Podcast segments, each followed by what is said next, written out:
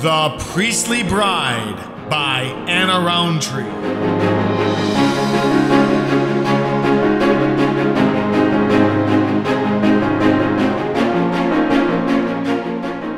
Chapter 1 The Visitation. The edges of the air were on fire.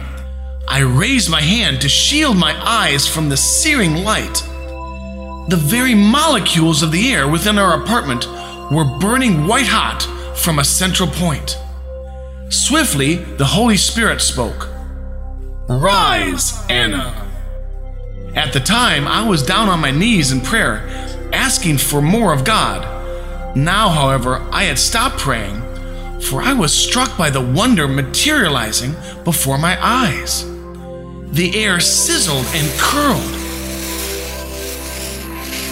From the center of this phenomenon, the fiery glory of the Lord began to burn through the wall of our apartment.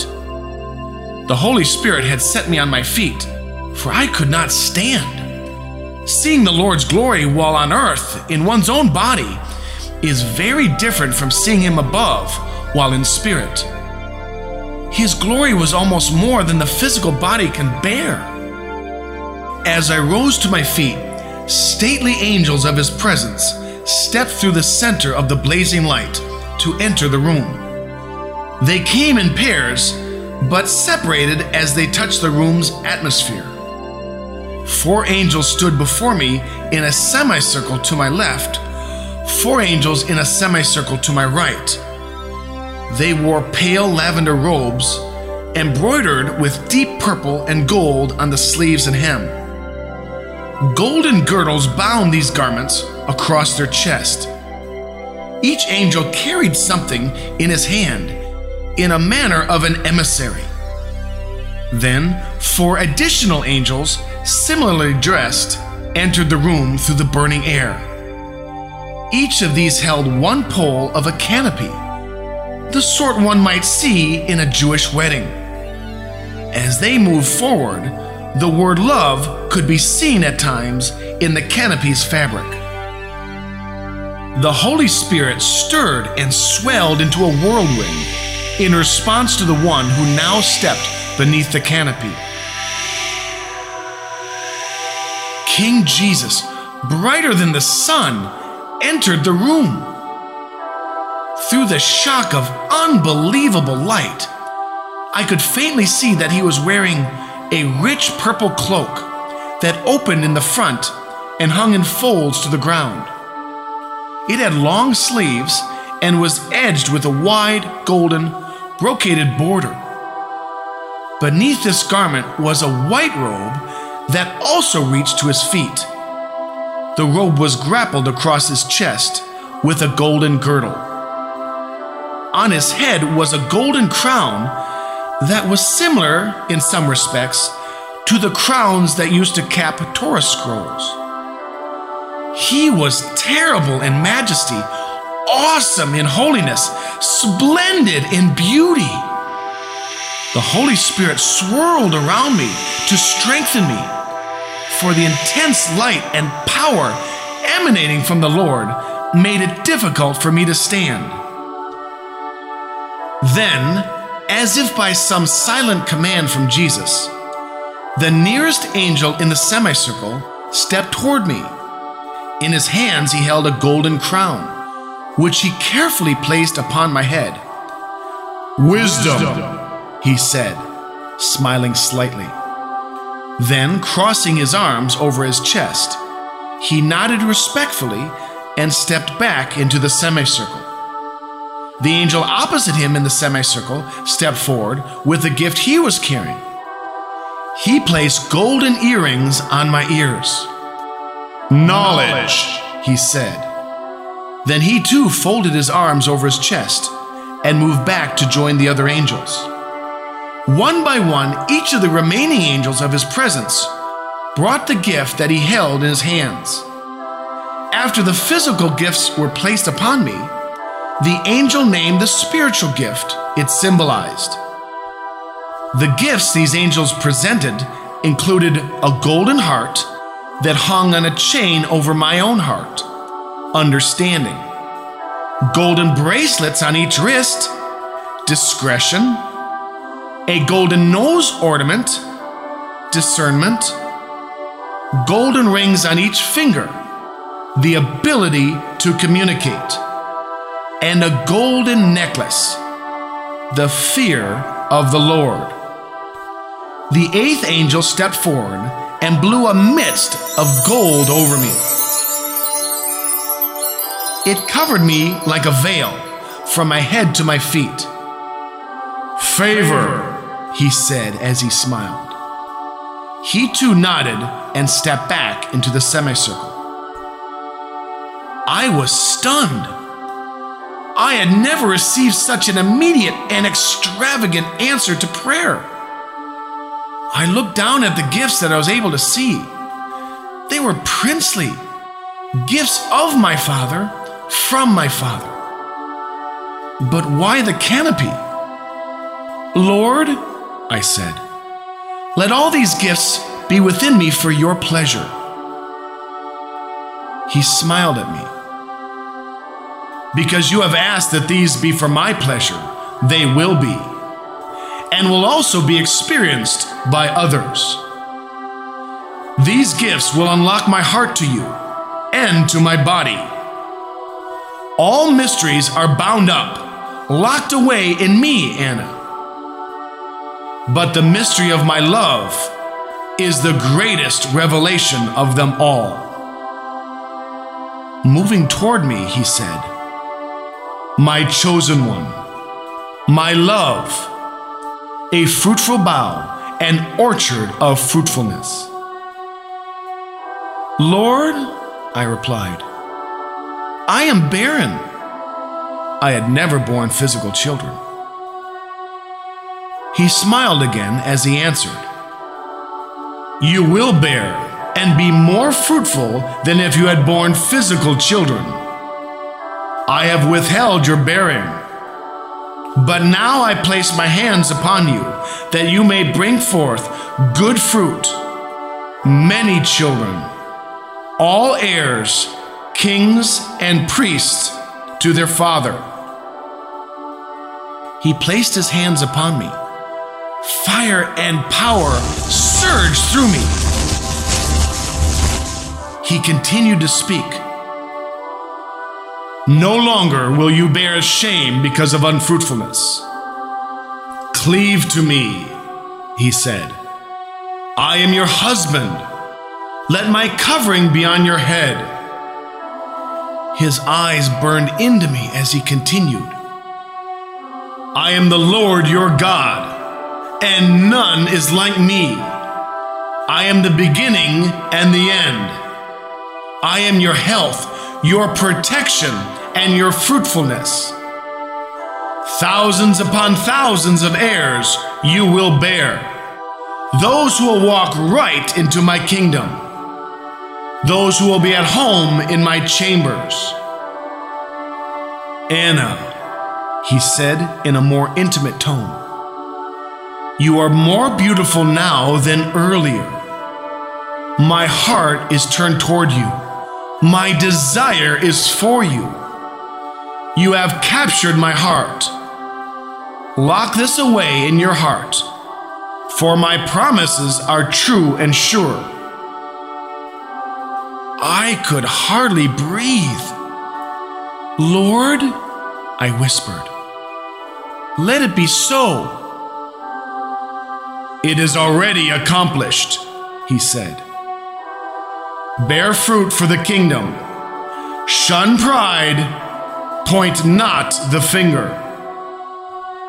He bowed at the waist as a sign of his departure and stepped back under the canopy. Once under the canopy, he turned and walked through the burning opening in the wall of the apartment.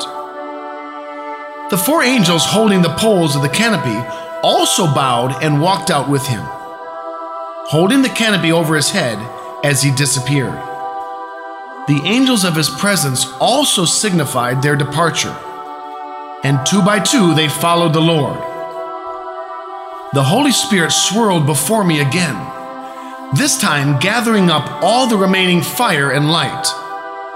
He too passed through the apartment wall.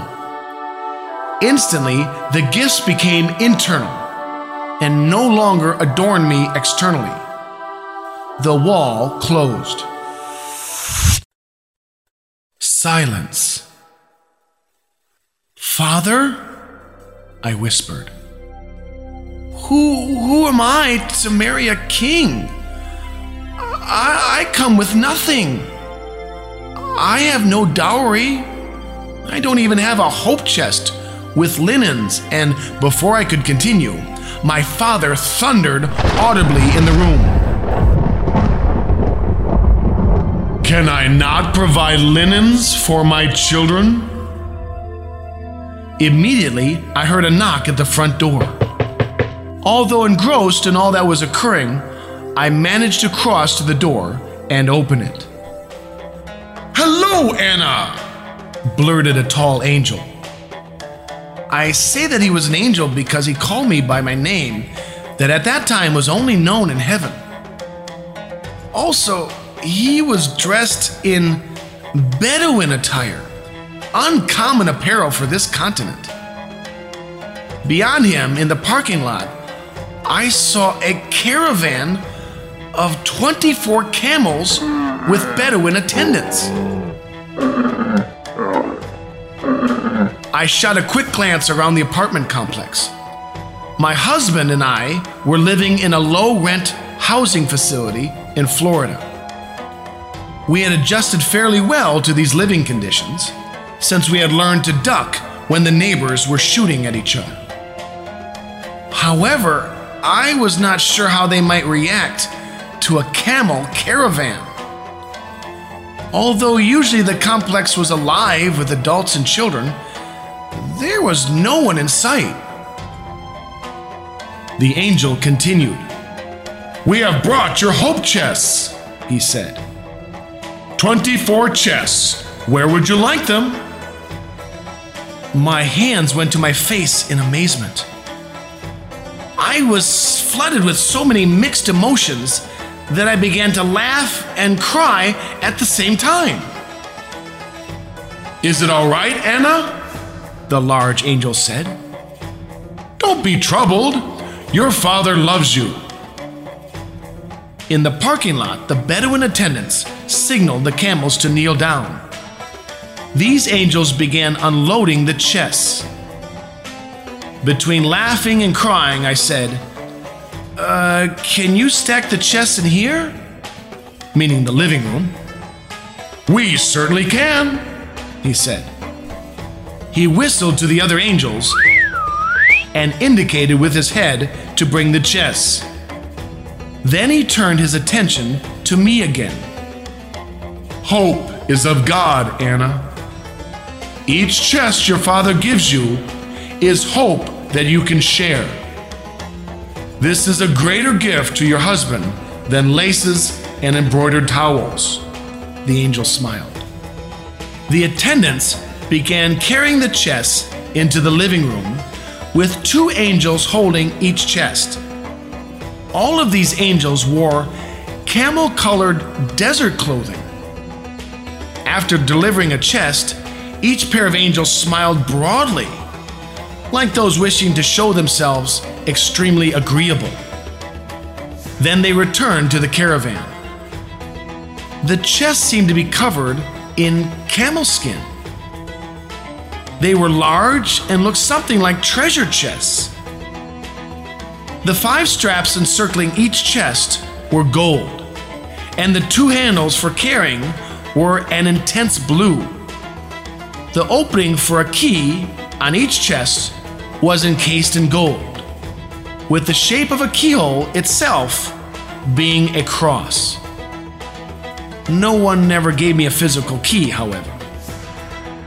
Because of their size, the chests stacked up to and then through the apartment ceiling. The large angel rocked back and forth on his heels, enjoying the sight. Yes, he smiled. There is great hope here then he took a pencil from behind his ear and pulled out a clipboard that held a receipt. Sign here, please, he said, extending the clipboard to me. Uh, what name should I use? I asked. Anna would be fine. I wrote Anna on the white receipt and then handed the clipboard back to him. All right, he said with a sigh that denoted closure of a mission. He pulled out the undercopy of the receipt and handed it to me. Here's your receipt 24 chests full of hope. Suddenly, I remembered Rebecca and how she had watered the camels as well as drawn water for Abraham's servant. Would you like some water or something? I asked haltingly, not sure what to say. Oh, no, he laughed. We have better water than your city's water system can supply. We will be going now before we draw a crowd. Uh, thank you for bringing the chests, I said. Our pleasure, he smiled. Shalom. The attendants whistled and clicked their tongues for the camels to rise. The large angel grasped the reins attached to the headgear of the lead camel and guided him around so that the caravan could reverse its direction in the parking lot. Then he and the camels, with their attendants, began to leave. Suddenly, they just disappeared. Just as suddenly, life in the apartment complex returned to normal. I closed the door and leaned against it, looking at all the chests piled through the ceiling. Thank you, Daddy, I whispered. My father spoke audibly again. You have a bigger and better hope than any princess brought to her wedding day. Now come up here. Amazingly, in my spirit, I began to rise. Chapter 2 The Ascent. As I rose, I realized that a protective shield surrounded me. It was clear and round. I wondered if the shield was present at all times, even though I didn't see it. I sat down, drawing my knees to my chest, with my arms hugging my legs. I began to reflect during the ascent. How did all this begin? Certainly, when I was born again, I thought to myself. But I wanted to think beyond Christian infancy and adolescence. No, I thought. It began when I decided that I wanted to live as deeply as possible, to touch the essence of life itself. The only way to do that was to truly know life himself. I had come to a place in my life where I did not want to live like a pebble skipped across the water. I wanted to experience him deeply. I wanted to know him. As I reflected, I realized that it had taken me 20 years as a Christian to come to this conclusion. 20 years to be persuaded that to know and to fellowship with God is the noblest pursuit of mankind. Why, I wondered, had it taken me so long? As I neared the second heaven, I had a sense of foreboding. And suddenly, in the distance, the atmosphere ripped, and a black swarm poured through the opening. From my perspective, the swarm looked like locusts or bees. Whatever it was, it was rapidly heading in my direction. Demons, black, red eyed, putrid smelling demons, suddenly surrounded my shield. They, they looked like winged gargoyles. They began screaming curses at me. I felt trapped, cornered. These spirits began to vomit a sickly green bile onto the shield. The bile must have had some kind of properties of acid, for it began to burn into the surface, causing it to warp and thin like heated plastic. Then, with sharp claws, the demons began to dig through these weakened areas. Lord, help me! I cried. Immediately, shrieks came from several of the demons on the outer edge of the pack. Quickly, they turned their attention from me to two warrior angels clothed in bright armor, and to the angel Azar. I was very glad to see Azar. When I had seen him before, he had told me that he was an angel of helps, assigned to protect me. Well, I certainly needed help now. He was dressed in work overalls, over which he wore a thin brown robe. A white tool pouch hung from his belt. Two suction cups that had handles between them also flung from his belt. These are the kind of cups used to move large sheets of glass.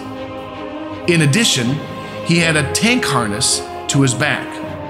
I cheered when I saw him. The warriors were dressed in armor similar to that worn by centurion guards, except that the armor was shot through full of light.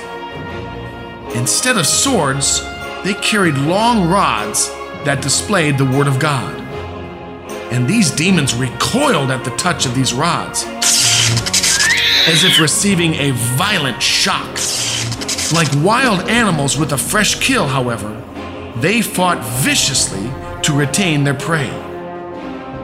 While the warriors were fighting the enemy, Azar pulled out a hose that was attached to the tank harness to his back.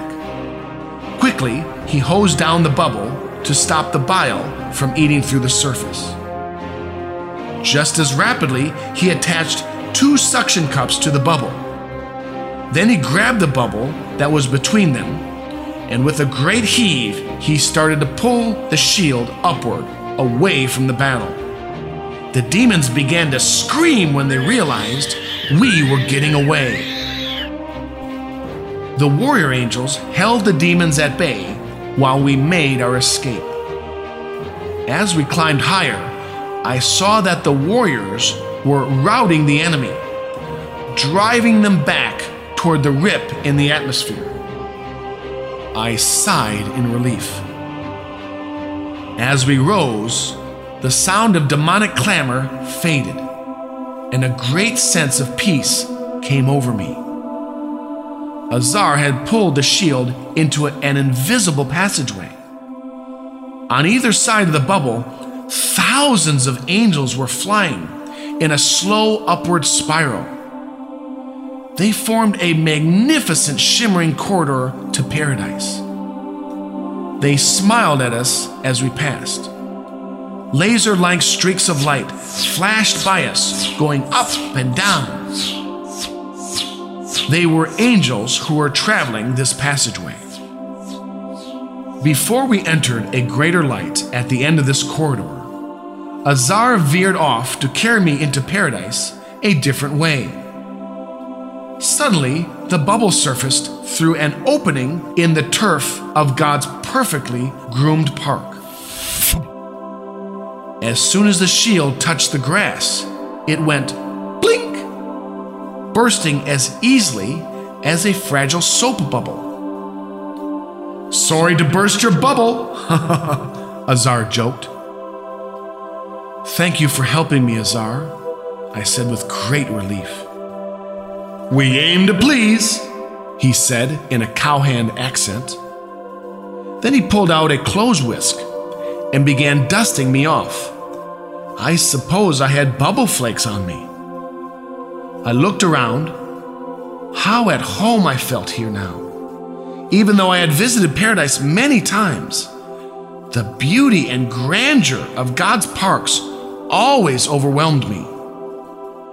Azar continued concerning the demons. They're just a nuisance. They have no real power. That's the reason they travel in packs. But they're a bother, though, and they can slow you down. And the warriors? I asked. Well, he smiled. Sometimes I need help myself. Those were Watcher Angels, part of the Border Patrol. They refused to take any nonsense from those wishing to interfere. He stepped back, looking at me.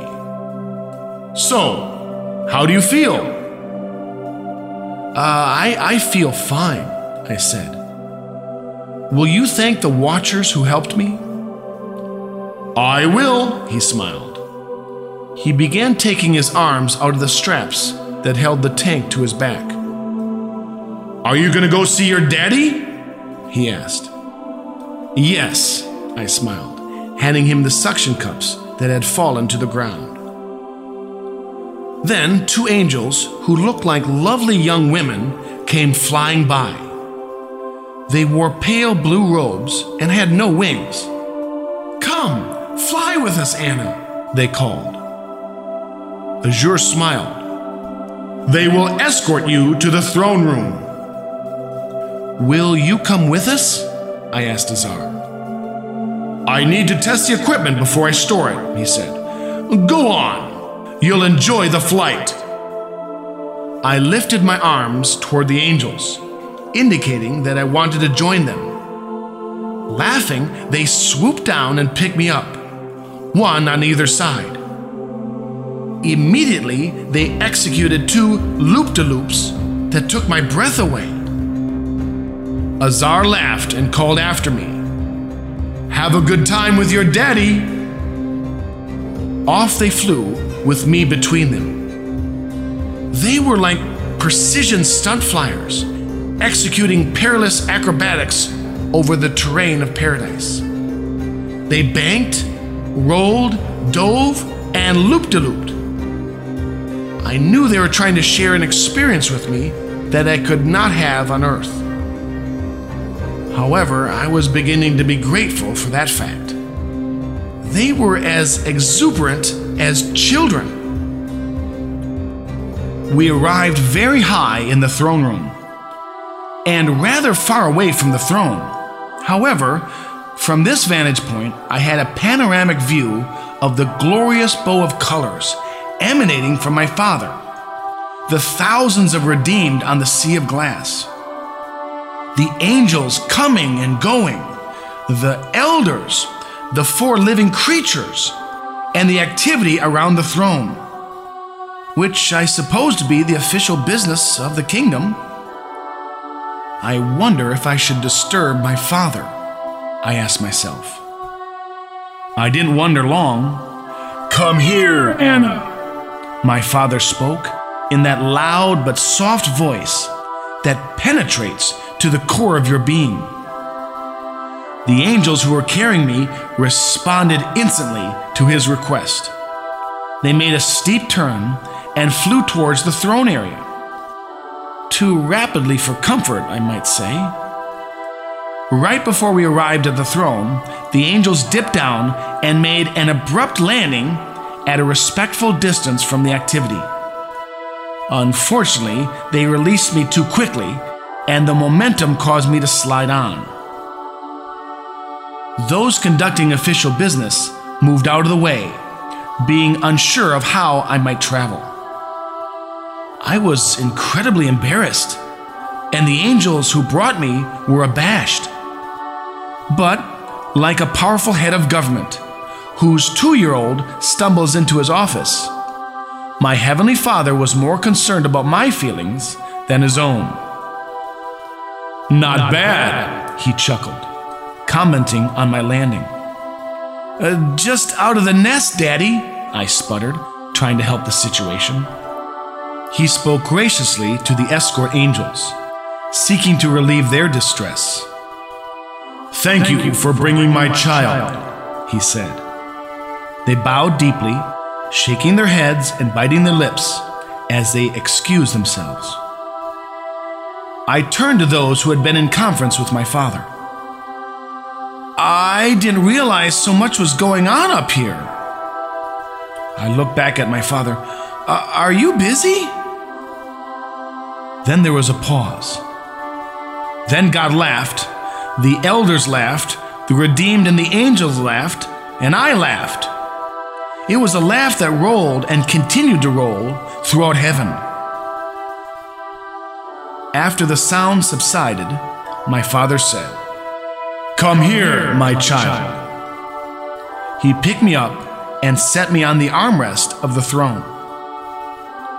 Those who had been meeting with him bowed and withdrew. I looked up towards the area of his face. Our Father is light, dazzling light. He has a form and even looks clothed in a garment of light. From his chest upward, it's impossible to see his face because of the brilliance. The white light of his presence radiates outward to create an aurora of jewel like colors, resplendent.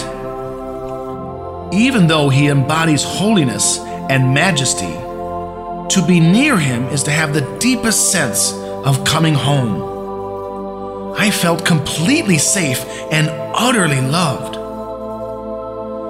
There, there must be millions of people speaking to you right now, I said to my father. Millions, he affirmed. But each of my children has a personal relationship with me. Each feels like an only child, receiving all my attention. So, my father continued, how is my golden eagle today? I'm fine, Daddy, I said. How long does it take a golden eagle to mature? When your feathers become pure white, you are ready to nest above. You must fly the mountains and valleys of heaven, though, and you must eat from my hand. Do not seek that which the eagles below seek. They seek fresh meat, fresh revelation. But their game is earthbound, and so is their revelation. Times, seasons, natural signs, and consequences of sin. I have given them to see into human souls, but all of it concerns the needed revelation for the outer court. Most eagles labor there, for the need is great. There are those eagles who fly in the holy place they minister to me more intimately. They fly among the branches of the golden lampstand. They, like David, are in communion with my son, eating the showbread. Their revelation is used to assist those who minister at the golden altar of incense. Fewer minister in the holy place. But who ministers to me? before the ark. The high priest, Daddy? I said. Yes, my son. He is the great white eagle, as well as the great high priest. He is the sacrifice, and his is the blood sprinkled. How many enter into that place? Meaning the Holy of Holies. One, I answered. One, he reiterated. He is the door, the way, the truth, and the life. He draws near to minister to me. And when you, join with him, eat from my hand, when you eat from the hand of the one who sits upon the throne, you too become white. Narrower and narrower is the way, Anna. Fewer and fewer are those who will continue. But for those who will draw near to me, for those who will lay their hands upon the ark and die to the fleshly use of their own souls, they will live between the cherubim and will bear much fruit for the kingdom. Suddenly, he opened my eyes in a vision to see two white eagles cartwheeling. He continued, I have chosen you, and you have chosen me and I have chosen you. It was as though the cartwheeling could go on and on, like an eternal wheel. The vision ended. My father continued Let nothing turn you to coarser food. Helpful though you think that would be to mankind, eat from my hand and sleep between the cherubim. When the vision ended, I realized that a golden rain of light was falling on me. It piled up on my head, my shoulders, and then my upturned hands. It was like snow, but not cold. Golden manna, my child. Food for the golden eagle. He scraped the manna from my head, shoulders, and hands, and held out his hand of light from which he wanted me to eat. Food from the hand of God, Anna. I ate from his hand, and he continued That which goes in your mouth will issue forth through your hand, so that you may write what you see and hear. The golden rain ceased. Now, for the reason I summoned you, Anna, my father continued. You must make yourself ready. Since your betrothal to my son, you are no longer your own. You belong to him. Prepare yourself as Esther did. We love you, and you are called and chosen. Therefore, the need is not eliminated for all the important training that lies in obedience. Your obedience must arise out of a perfect love for me, not under constraint, but for love's sake. Catch the little foxes, Anna, that my harvest may be full. He continued, This time will pass swiftly we want you to treasure all of it. Courtship is a memorable time, a suspended time. It is a time when lovers walk hand in hand, a time of growing in knowledge and understanding concerning the other. The time of courtship on earth is sweet. But you, Anna, are in courtship with my son, the prince. None more perfect and beautiful, none more powerful and glorious. My son, abandon yourself to the experience of the time. I do not want you to live by what your eyes see or your ears hear or by what you reason. I want you to live by every word that proceeds from my mouth to you the arm of the flesh can never do my will. Try my way, Anna. You have given your own way a princely chance. Now take the way of the prince himself. The mind of Christ, the emotions of Christ, the will of Christ. All of him, none of your flesh. Complete and total union he deserves nothing less, does he not? Yes, Daddy, I said quietly. That's my girl, he said, picking me up and placing me onto the sea of glass before him. My father held out a large emerald to me. For your crown, Anna, he said.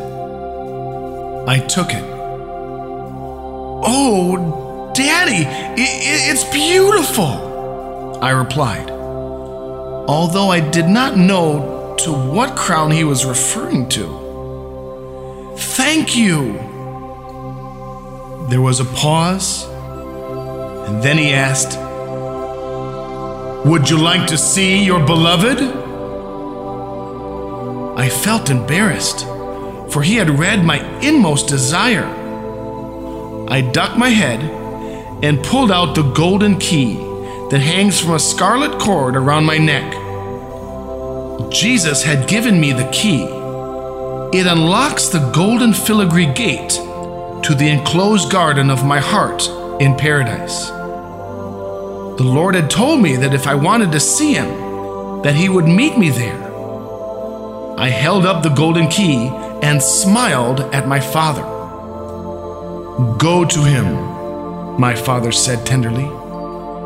His glory came from him, and kissed my forehead.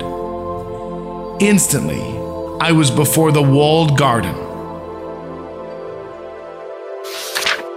Chapter 3 The Beloved. Quickly, I placed the key into the lock and opened the gate to the enclosed garden. I dropped the scarlet cord back around my neck, quietly stepping inside the gate. As it closed behind me, it clicked shut. What stillness and peace were there. I stood facing the three tiered fountain in the center of the garden. Cool, clean water flowed from its top and gently pooled in its widely rimmed basin. The large, flowering apricot tree arched over the fountain, with the bench for two at its base. I let my eyes rest upon the colors and varieties of the planting within the walled area.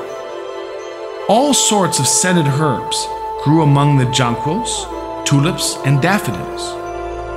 The fruit bearing trees and vines were heavy with flowers, but they also had leaves and the rudiments of both summer and fall fruit. As with the trees and vines, the flowers of spring, summer, and fall were blooming all at the same time within the beds. A slight breeze blew across the garden, stirring the aromas. The fragrance was unique. On Earth, we do not experience the three growing seasons together. I was reminded of Aaron's staff that sprouted, blossomed, and bore fruit at the same time. I wondered if the three seasons being represented within the garden had something to do with the priesthood of believers. But I did not know. I breathed in deeply and exhaled slowly. Peace. Suddenly, I heard someone clearing his throat in order to call attention to his presence. I looked up. Jesus was sitting in a large apricot tree. My lord, I was said in amazement. What are you doing up there? I'm up a tree, Anna, he said. I laughed. What, what are you doing up a tree? You want me up here, he replied. I want you up a tree? I laughed, for I thought he was joking. Yes, he answered. I am localized, and you know where I am. You can come to the base of the tree and ask me questions, and then go about your life. I'm in a portion of your heart, but I do not have free access to the whole garden. I was cut to the quick. I swallowed hard. Come down, my lord, I said. Forgive me. These these mysteries are are so exciting. Well, forgive me that that you have begun to use me? He asked, jumping down from the tree. The very thing I had hated, I'm doing, I said. He walked towards me. What do you want of me, Anna? Information? There's a vast supply. Is that what you want? No, uh, of course not, I replied. These. these mysteries are so. titillating? He asked. Well, they're. they're seductive? He added. Yes, I affirmed. But they are part of me and you have been given all of me. It seems a poor exchange. Oh, my friend, I continued, forgive me. I love you. I, I want to be with you. I want you to have access to the entire garden. You are called to know mysteries, Anna, but not to use me, he said. I was speechless. When years before I had decided to pursue the Lord earnestly, I withdrew my senses from the overstimulation of worldly input. I felt that I needed to still my soul if I wanted Him to come knocking at my heart. The withdrawal from keeping myself entertained with the world was exceedingly painful. But now the Lord was saying that I had replaced the worldly with spiritual entertainment, desiring more and more spiritual knowledge, a subtler and less objectionable substitute, but still a substitute for Him. I did not know what to say. I was stunned. He took me by the arm and guided me gently to the rim of the fountain. Sit down, he said quietly. He sat beside me. I looked into his face. The beauty and clearness of those eyes were beyond compare. He took my hand and held it. My Anna, he said, be a true friend to me, as I am to you. I want you to desire my company. I am a king, but I desire to be with you, as any lover would long to be with the one he loves. I do not command your love, I humbly ask for it. I do not dictate that you be with me. I long for you to seek me. Therefore, I wait for you, Anna. I dropped my head. Lord, I said, I am selfish. I, I am using you for my own pleasure. He lifted my chin. Anna, look at me, he said. Even a king wishes to be loved for himself not for the gifts he bestows. He smiled at me. If you do not enjoy being with me now, why do you believe you will enjoy my company for eternity? He looked down at my hand. The pursuer wants to be pursued also, he said gently. He looked up and then over at the gate. Have you ever thought of standing at the entrance of the garden with the gate opened, waiting for me? no, I replied. You have expected me to travel the entire distance to you. Do you not think I would be pleased to have you waiting with part of the distance covered so that we might meet each other even sooner? Yes, I said quietly. He smiled at me. Come, my love, let us walk. He helped me to rise and put his arm around my waist. He began to walk the path that circles the garden. I have called you to myself, he said, looking down at me. Few understand what this means. Would you like to know, Anna? Yes, I said tentatively. I say this in fear and trembling because I fear not getting something I want. He laughed. I know this. What does this say about our relationship? It sounds like I do not trust you, I said. That is what it sounds like, he agreed. Is it is it true? Yes, he replied. Well, Lord, help me, I pleaded. I, I want to trust you. My wonderful girl, he said. My love, do you not understand? My desire is for you. My passion burns with eternal fires. No mere tear could quench them. it would take the tears from eternity, and still the fire of my passion for you would not be quenched. Why would you not trust the one who loves you as I love you?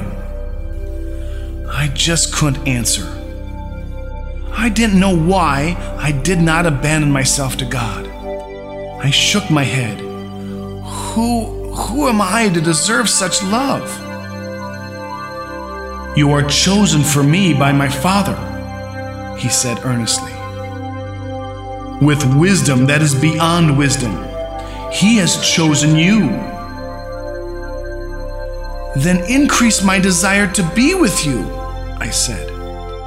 To desire you more than an anointing or, or spiritual knowledge or. Uh, I could not think fast enough to emulate. I shook my head in frustration and then blurted out, I love you! I clung to him, burying my face in his chest. You are the, the dearest friend I have. I love you. He placed his arm around me lovingly. My own, he said.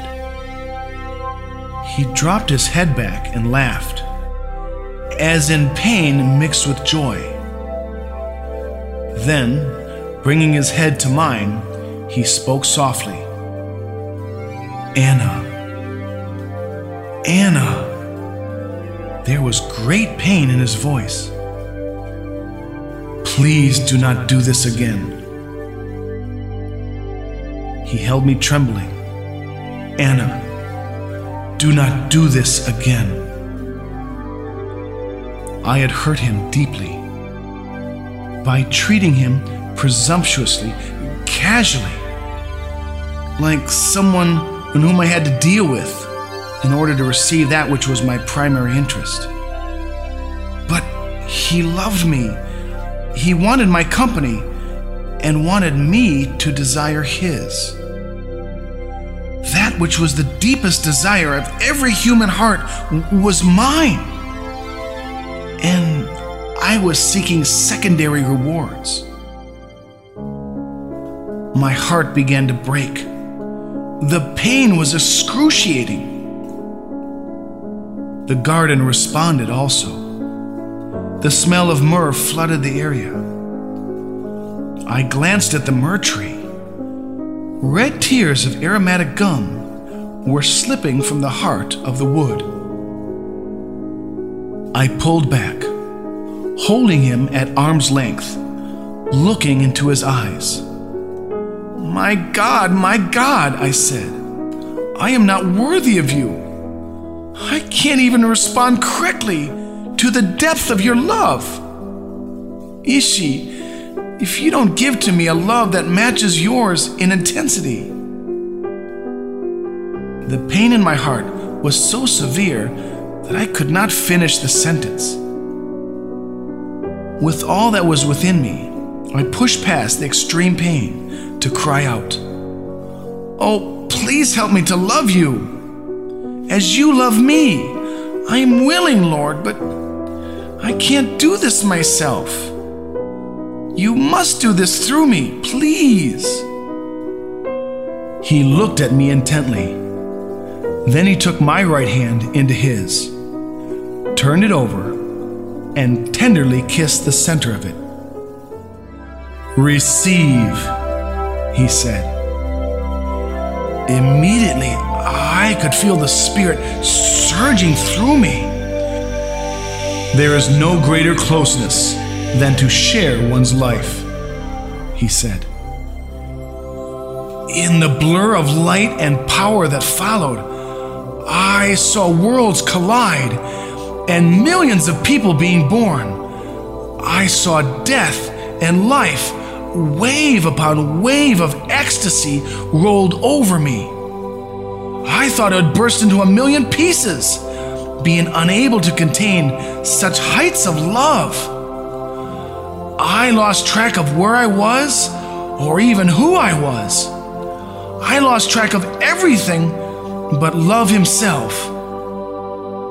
How long this impartation lasted, I don't know but when the power began to subside, the garden slowly came back into focus for me. Though I was still fuzzy, blurry, and unstable, I had to be steadied. He spoke reassuringly. This quiet place, this garden is within you, Anna, where you may meet with me at all times. My vision finally cleared. I looked into his face and he smiled at me. My Anna, he said, I will show you another garden. Instantly, he became the white eagle. Come, Anna, he urged.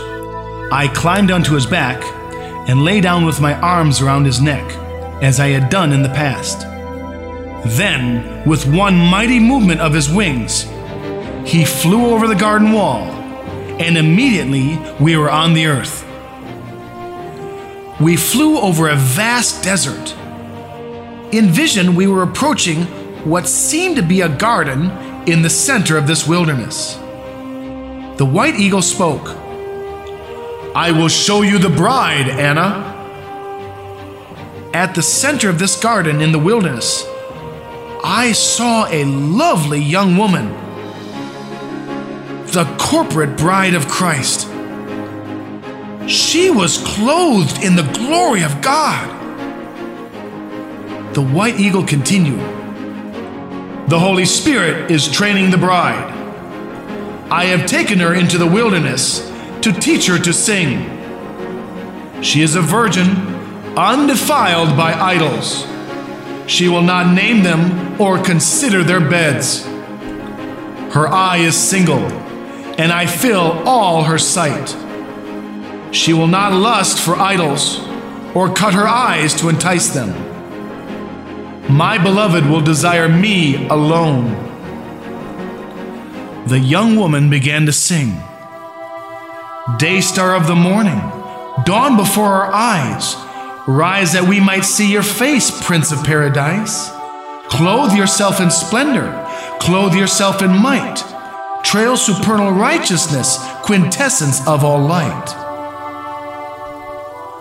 The Lord continued The Holy Spirit will be a pillar of fire and a pillar of cloud of God's glory. As with the children of Israel, he will lead her in the wilderness, and he will protect her. The glory of God will rest upon her. Our Father is restoring the intimacy of the garden, Anna. He is giving me a bride who will walk with me hand in hand. He continued. The pillar of fire will consume all that is not of me. The pillar of cloud will cover her. The Holy Spirit passionately desires that I have a pure bride. He will teach her and lead her. He will give her the oils and the perfumed spices. He will feed her manna from above, as he fed the children of Israel in the desert, so that within and without she may be prepared. Nurtured and warm, she will grow and bloom for me alone. The fragrance of her perfumes will be for me alone, and she will sing, sing for me alone. The glory will be a shield for her, blinding the eyes of the wicked. The cloud will cause them to stumble and fall. They will grope as in the darkest night, but they will not find her. The call has gone out from the very halls of heaven to come to the garden but most will remain outside. I myself call, Come to the garden. But many who do enter are content to eat the fruit nearest the gate. Few seek me in the center of the garden. However, for the few who do make the journey, searching for me, they will find an open door to the Father's heart. For in the center of the garden is the entrance of my Father's heart. And within his heart I live and move. As for you, Anna, he said, leave behind all that has been an anchor to your soul Loose the ropes, trim the sails, and let me set the course. Come into the wilderness, for in the wilderness there is a secret garden, and in the center of that garden, the doorway to God. Then we began to fly away from the garden in the wilderness. Suddenly, the vision ended. I found that we were actually flying up to a mountain range on Earth. Beneath us, the valley lay lush and green. On several of the encircling mountains, there were apple orchards. These were laid out in neat rows and were carefully tended. The sun shone on what seemed to be a river winding through the valley far below. However, as we drew nearer, I realized that it was a road. Before us, near the top of the highest mountain, was a large protruding rock. It formed a ledge. The white eagle had taken me to this rock before. I buried my face in his scented feathers as I clung to his neck.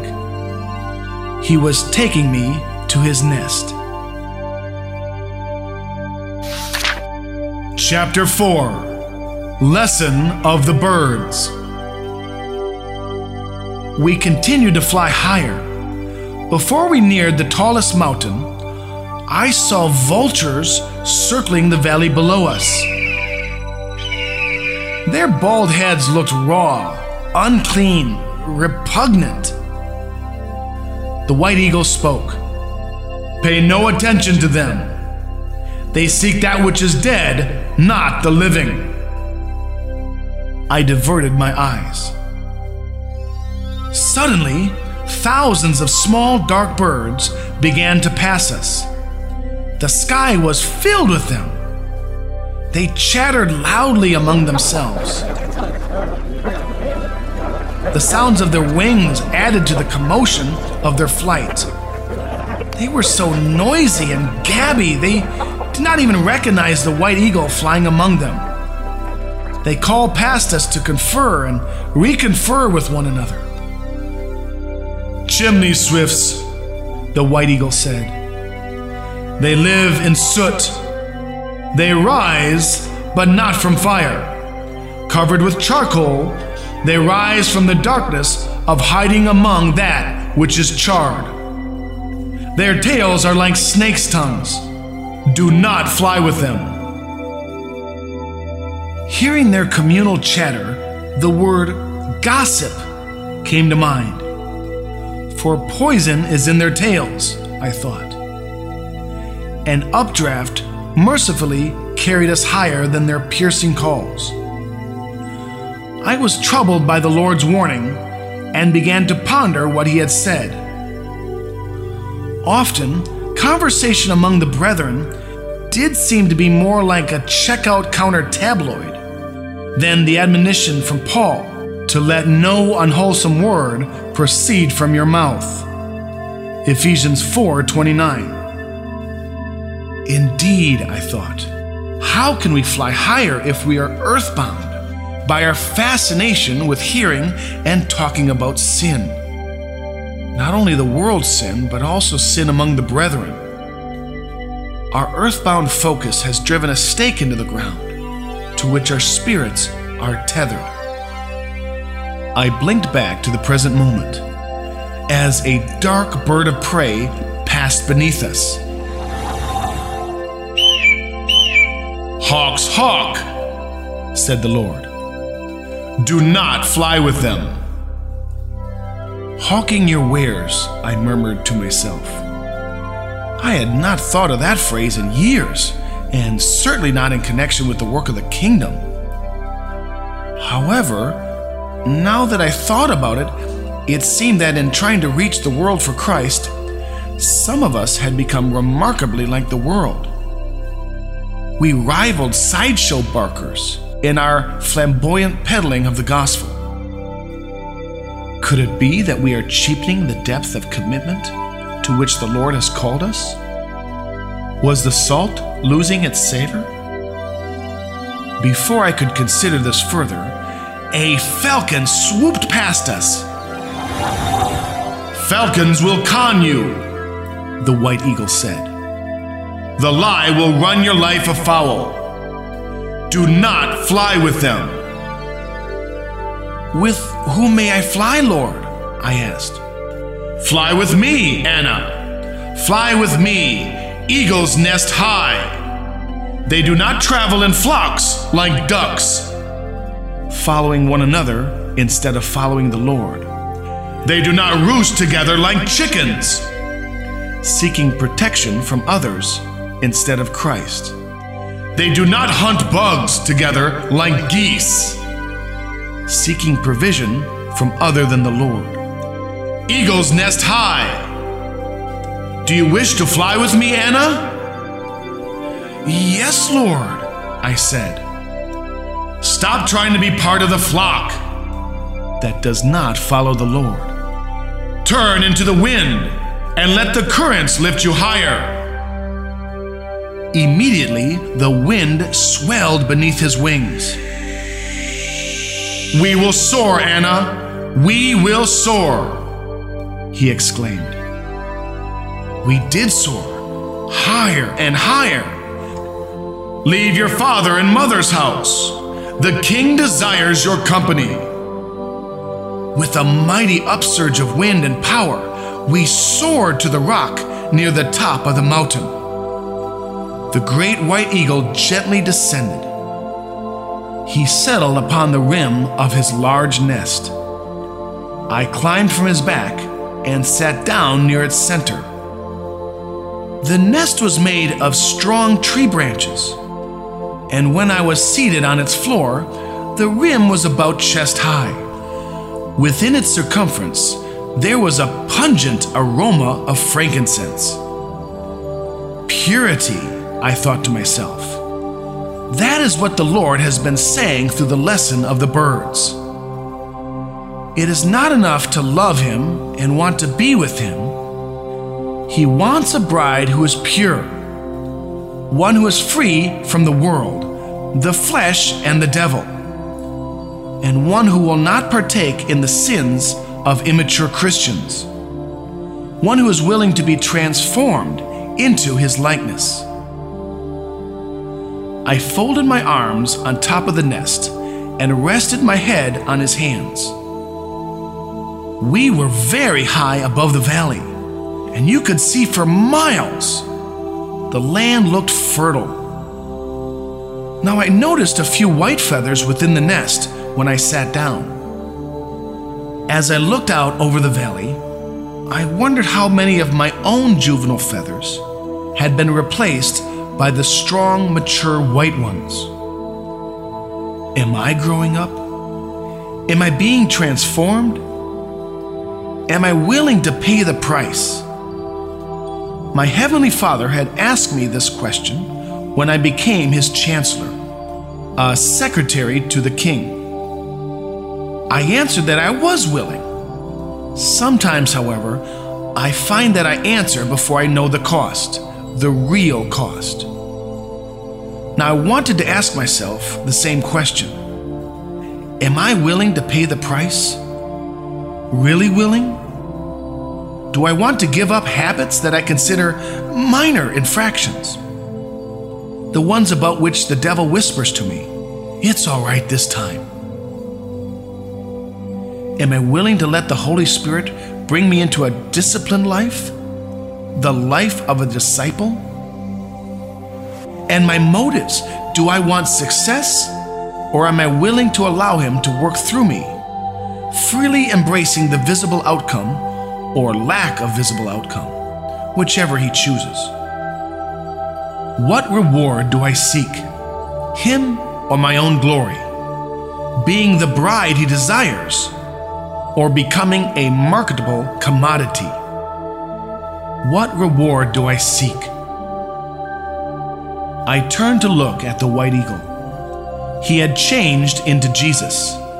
The Lord was now sitting on the rim of the nest with his feet on the floor. In his left hand, he held a large pink rose. The flesh may look good, he said but the thorns of this rose can cause many wounds. Suddenly, in his right hand appeared a bouquet of, of what looked like red tulips. This is the rose of Sharon, he continued. It grows within my garden. I want you to be such a rose, Anna, a rose without thorns. The pink rose disappeared, and he continued. Testings crack the grip of the flesh. Let yourself be poured from vessel to vessel, so that the cracked sediment can be left behind. He handed to me the bouquet of the red rose of Sharon. For you, Anna, he said. My lord, they're they're beautiful, I responded. But uh, will they not die here on earth? They will not die, he smiled. When you are rewarded by the reward, life, even life on earth, becomes electric, mysterious, pulsating with true eternal life. You become a life giving spirit, for my spirit touches others through you.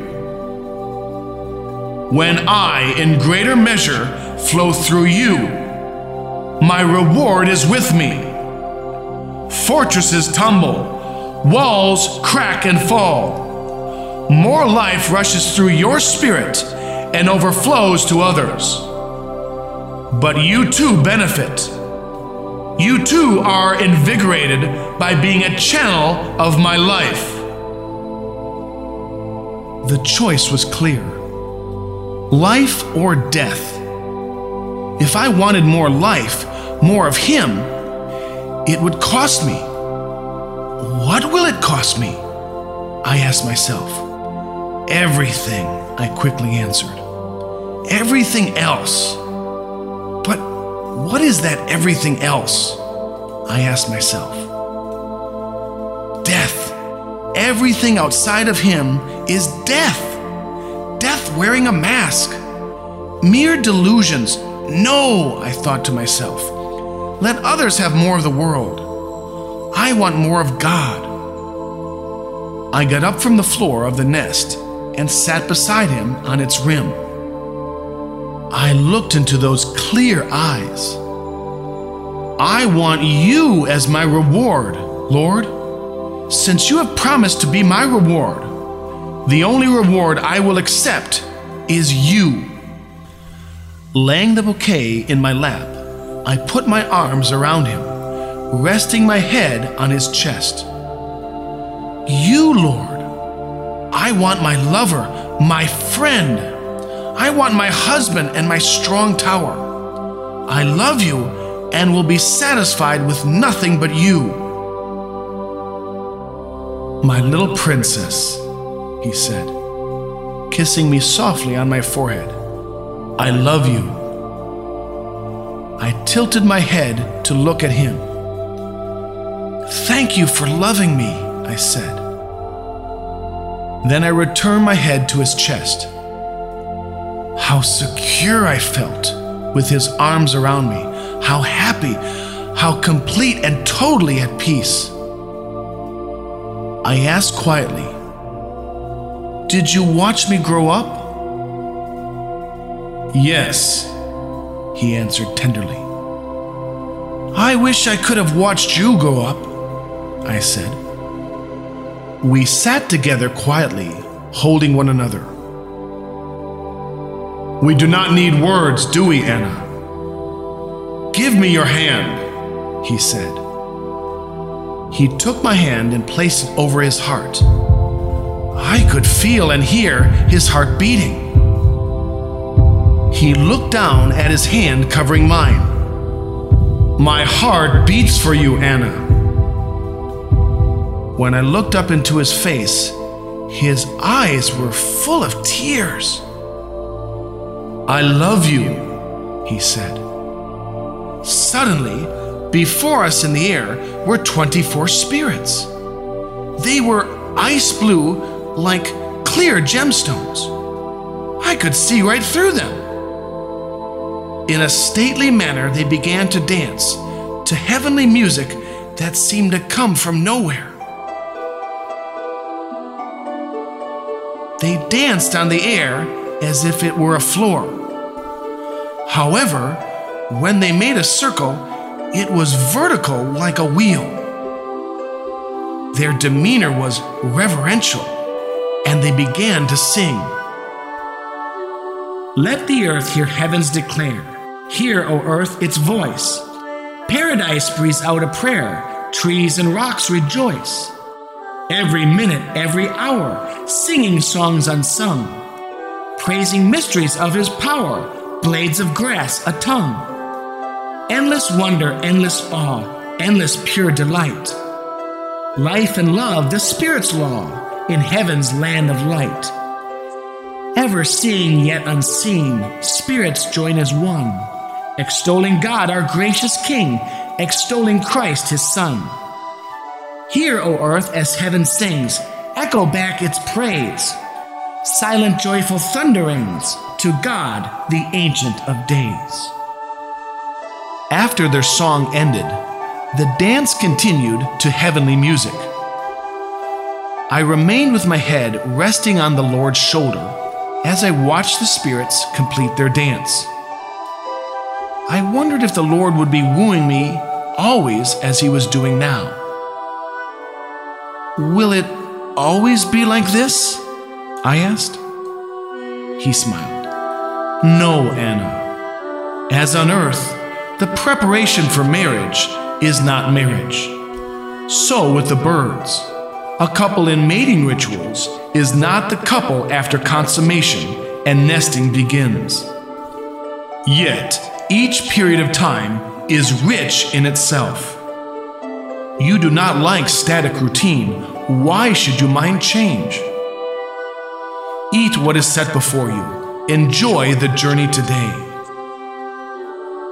The spirits completed their exquisite offering. The music ended, and I sat up. Ishi and I both clapped in appreciation. Deeply meaningful, dear friends, he said to the spirits. He turned to me Hold out your right hand. I did. Instantly, the spirits flew to me. Each spirit poured into my hand a small deposit of blue salt. Then each spirit flew back and stood before us. Eat, Anna, the Lord said. I ate the blue salt. It was good. And he continued, This covenant of salt is for the heavenly realm. The spirits seemed exceedingly pleased to have represented heaven in helping to make this covenant. Thank you, my dear friends, Jesus said. They bowed deeply from the waist, then disappeared. Come, Anna, the Lord said while rising. He helped me to stand, and I picked up the bouquet. Instantly, it became a large emerald. I blurted out a laugh because it startled me. For your crown, Anna, he said. Thank you, Lord. I smiled in return, although, as with my father, I didn't know what crown he was referring to. How do you spend so much time with me? I asked. It's in my job description. he laughed. He held out his hand to me, saying, Come. I gave him my hand, and we began to rise from the nest. As we rose, I saw an unrolled scroll with writing on it. It extended from heaven to earth, and then back to heaven again. It formed a huge wheel touching the earth and heaven. We rose right beside it. I have never seen this before, Lord, I said. The everlasting gospel made visible, Anna, he said. Proclaimed in heaven, fulfilled on earth. Proclaimed on earth, fulfilled in heaven. Come. Chapter 5 The Pool of Reflection. After we arrived in paradise, I found that I was sitting alone near a clear, round pool of water. On the opposite side of the pool, shrubbery was growing in geometrical shapes squares, rectangles, triangles, and circles. These shapes were reflected perfectly within the pool. Stacte was blooming behind the geometrical shrubs. Each of these bushes was covered with waxy white blossoms that gave a mild, pleasant fragrance. I remembered that stacte was a spice used in the holy incense, but I could not remember the meaning inherent in its name. It was unusually still by the pool, like being in the eye of a hurricane. I swung my legs around, putting my feet into the water. They hardly made a ripple. That was strange. Where am I? I asked aloud. The pool of reflection, a child's voice answered from behind me. Uh oh, I said within myself, because I recognized the voice. Crystal clear. I smiled faintly as I turned to face her. There she stood, her hair still tousled as if from play. She was wearing a simple pale shift and a pinafore.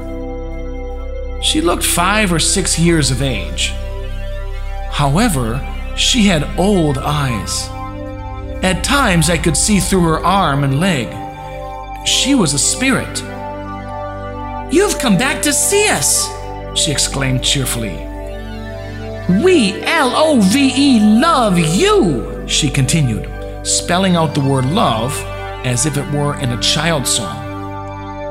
I sighed painfully within myself as I remembered the last time I had seen her. But, I thought, perhaps this time will be different. I decided to ask her about the pool. What is the pool of reflection? It's a place where you can see yourself very clearly, she said. I was not sure that I liked that idea. Does one wish to reflect upon oneself?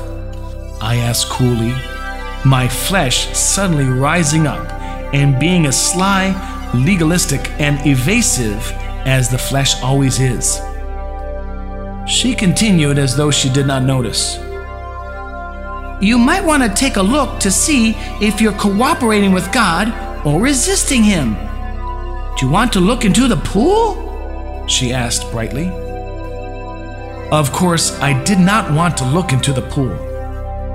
However, I was beginning to hear my own voice, as well as in the hardness of my heart, my resistance to correction. Shortly before arriving at the pool, I was telling the Lord that I would give up anything and everything in order to gain more of Him. And now, with my first opportunity to allow that declaration to become experiential in my life, I was bulking. Do you think I should look? I asked limply. Well, it might help, she replied. With a sigh, I took my feet out of the water and lay down on my stomach to look into the pool. I was amazed. I saw Jesus' face reflected in the water instead of my own. But uh, there were these geometrical objects stuck onto his head and face. What are these objects? I asked. Blocks, she said. You are blocking him. They make the face of Jesus look really ugly. Well, how do I get them off? I asked with alarm. She leaned over to look at my face in the pool. Hmm, she said, as if making a diagnosis. You need to unstick the glue. Unstick the glue? I asked. How do I do that? Repentance, she said matter of factly. Repentance unsticks the glue. She pulled back to look at me directly instead of at my reflection. I sat up to look into her face. She shook her head from side to side as children do when correcting one another. Speaking in a slow sing song manner, she said, You're too old to play with blocks. And before I could answer her, she vanished. The strong smell of stacte flooded the area. I looked at the bushes. The fragrant gum was running down the branches. Truth with mercy, I said glumly, remembering now the inherent meaning within the name. With a sigh, I turned back to the pool. I looked into the water again. The face, and therefore the life of Jesus, was definitely blocked from flowing to others. I gathered the courage to look at the blocks more closely, and each one had writing on it. I squinted to decipher the lettering. Hypocrite was written on one block. Oh, oh, hypocrite! I said with self righteous indignation. Although indignant, I dared not to try to refute this, because I knew it to be true. That which people on earth might not see was plainly visible in heaven. Perhaps I might hide this from others, but I could not hide it from myself or from God. Ah, I'm a hypocrite, I said and you see it. I say that I am doing what I do out of obedience, not caring about results, but I do care. I care greatly. I want success. I want to feel that I'm accomplishing something. I could not look at the block any longer. I decided to look at another block. Money was written on it. Oh no, I moaned. Well, it's true. I say that I do not mind being poor, but I mind a great deal. I do not like being poor. I know that to live by faith pleases you, and I want to please you. But truthfully, it's easier to talk about faith than to live by it. At times, I think, if I just had enough money, I would never need to think about money again. My confession made me uneasy. I decided to look at another block. Being a star was written on this block. My hands went to my face in embarrassment. True again, I confessed. It is difficult for me to live a hidden life. I want respect. I I want honor. I want to be known. I want I almost said glory. As I confessed this sin, I was struck by the seriousness of it. God help me, I said. I I want your glory. I shook my head. This is a serious, very serious. How have you taken me as far as you have taken me? How can you love me? How can you want me to be your son's bride? In my spirit, I know that I want to be on the inside, that which I present on the outside. I know that I want to live by faith, and I know that pride is a great sin. Satan wanted your glory, and how am I any better? Saying that galvanized my thinking. I am in a better place before you, Father, for my Lord and Savior died to release me from the penalty of death due to sin. And I can plead the blood of Jesus before you and ask that you forgive me of every sin as well as for every transgression. I can proclaim to you that the Holy Spirit was sent to apply the cross to every act of the flesh within me. I am in a better place. Then, Daddy, I cried, I ask for correction by the Holy Spirit.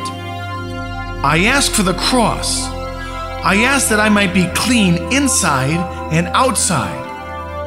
I want the life of Jesus to flow through me unhindered. I mean, Daddy, that I do not want one hindrance. I give you permission to bring me into a pure walk before you. I know it will hurt. I know it. But I give you permission to ignore my whining. Oh, God, do not leave me as one dead. I began to cry. Forgive me. Wash me clean with the blood of Jesus. He who paid the ultimate price with his shed blood and death on the cross, so that I might stand before you clean in his righteousness. I continued, Deal with my flesh, override my protests, discount my whimpering Please, please do not let me go around this mountain one more time. I do not want to live a half hearted life, compromising at every turn because I do not want the pain of the cross. I wept bitterly. And I miss Jesus, I cried. I'm in pain when we are apart. I realized suddenly that a very bright angel was near me catching in an alabaster bottle every tear that I cried. The tears would start down my cheeks and then automatically, obediently even, go into the vial. I was fascinated. I was so fixed upon this sight that I jumped a little when my name was called from behind me. It was Judy, the angel of praise. She was dressed in a gossamer green undertunic, bound with a golden girdle. Over this was a deeper green cloak that had long, oversized sleeves. These sleeves contained pockets that held all manner of golden musical instruments. Her neck, hands, and feet had a slight tint of gold, and her auburn hair was plaited into seven loops interlaced with gold. On her forehead was a small golden box housing scripture. She began to speak Anna, rejoice that you are loved. I am sent to comfort you with the mantle of praise. What is that? I asked, wiping my eyes with my hand. The bright angel with the vial of tears disappeared.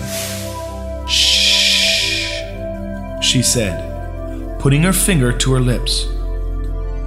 Let me help you calm your soul. Rest. She became a small green whirlwind. The wind and movements caused all the instruments within her robe to play together. The sound of praise was so pure that it seemed to draw angels from the air. They gathered in a large circle around her, and she began to sing. O great I am, eternal one, fountain of life within the sun, wellspring of blessing, wellspring of light, infinite mystery hid from our sight. Searched by the Spirit, revealed through the Son, mystery unfolding though ever begun, beginning and ending, great circle of light that shatters the darkness, confounding the night. All beauty, all joy, all splendor in one. His grace freely shared through the life of His Son. His life and His death, and His life evermore. Though crucified ever, to die nevermore. All hail, great Redeemer, all hail, mighty King. Of life and of truth, and of light we do sing. All praise, adoration, and thanksgiving. Through time never ending, our homage we bring. As she sang, the aroma of galbanum and cassia filled the air. Galbanum bespeaks worship, adoration, thanksgiving, and praise. Cassia urges homage to God alone. And I needed both. I needed the idols in my heart to be cast down. Also, I needed to be lifted up out of myself through turning my eyes towards Him in praise. Her song was like a mantle dropping upon me, lifting my spirit, but settling my soul. At the end of the song, the many angels that had gathered withdrew discreetly. And Judy spoke Worship God, Anna. He alone is worthy. Then she too disappeared. I was alone again. But the stillness near the pool was no longer a vacuum. It was closer to the stillness within my soul the Lord had accomplished a work within me, although I did not know the nature of the work or how He had accomplished it. But I felt that I could see more clearly, that in some way I was different. The answer seemed simple Jesus overcame the flesh when He walked the earth. Now He could overcome the flesh in me. He would work and I would rest in Him. I felt cleansed, washed, with my soul as still as the round pool before me. However, the stilling of my soul made room for a greater longing for Him. The ache within my spirit had grown painfully acute. I missed Him. I wanted to be with Him. The pain was becoming a racking hunger. Suddenly, two angels came strolling down the path near the pool. They looked like young men about 25 years of age. One had brown hair and wore a brown robe. The other had blonde hair and wore a blonde robe. There was something comical about them, but I did not know why I felt this way. Salt and pepper came to mind when I looked at them. They were laughing and talking. Hello, I said. Who are you?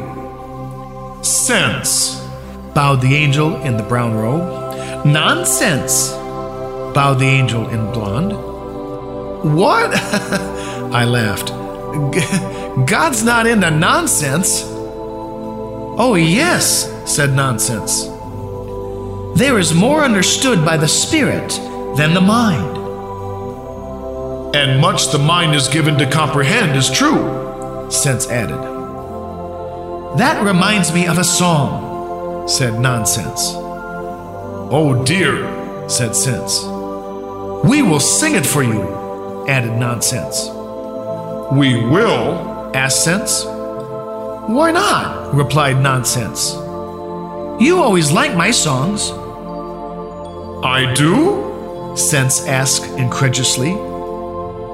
Well, they're certainly better than yours, Nonsense quipped. Yours sound like math problems. Sense roared with laughter. all right, all right, he said. You started. Nonsense began to sing. What is it like to live above? What is it like above? Walk blind, you see. Walk deaf, you hear. That's what it's like above. That's what it's like above. There was a long pause. Is that it? Sense asked. Well, I'm not singing an aria here, Nonsense answered. That's it. There was another long pause. I like it, Sense said wholeheartedly. Thank you, Nonsense said begrudgingly. Shall we sing it together? Very well, Sense nodded. Would you like to join us, Anna? If I can remember it, I said. Just jump in when you can, Nonsense added. Nonsense began to sing the song again. We joined in when we could. When the song ended, Nonsense added, Shall we sing it again? Laughing, Sense and I said, By all means. Sense continued, Come, Anna, we will walk with you down the path. We began to walk and sing the song again. We sang it again and again and again. The more we walked and sang, the funnier everything seemed. We all began to laugh uproariously. In fact, we laughed so much that we could hardly stand. At times, we had to hang on to one another just to remain upright. Your songs are better than I remembered, roared Sense. We almost fell down laughing because the song was true, but absolute nonsense. We walked and sang and laughed until we neared a large verdant garden, the entrance to which was guarded by two enormous cherubim. We will leave you here, said Sense. I wanted to ask where, but uh, before I could ask, Nonsense said, Whenever you need a little traveling music, just let us know. They bowed laughing and were gone. I was left on the path leading to the garden. Just ahead of me was a sign in the shape of an arrow pointing to the entrance.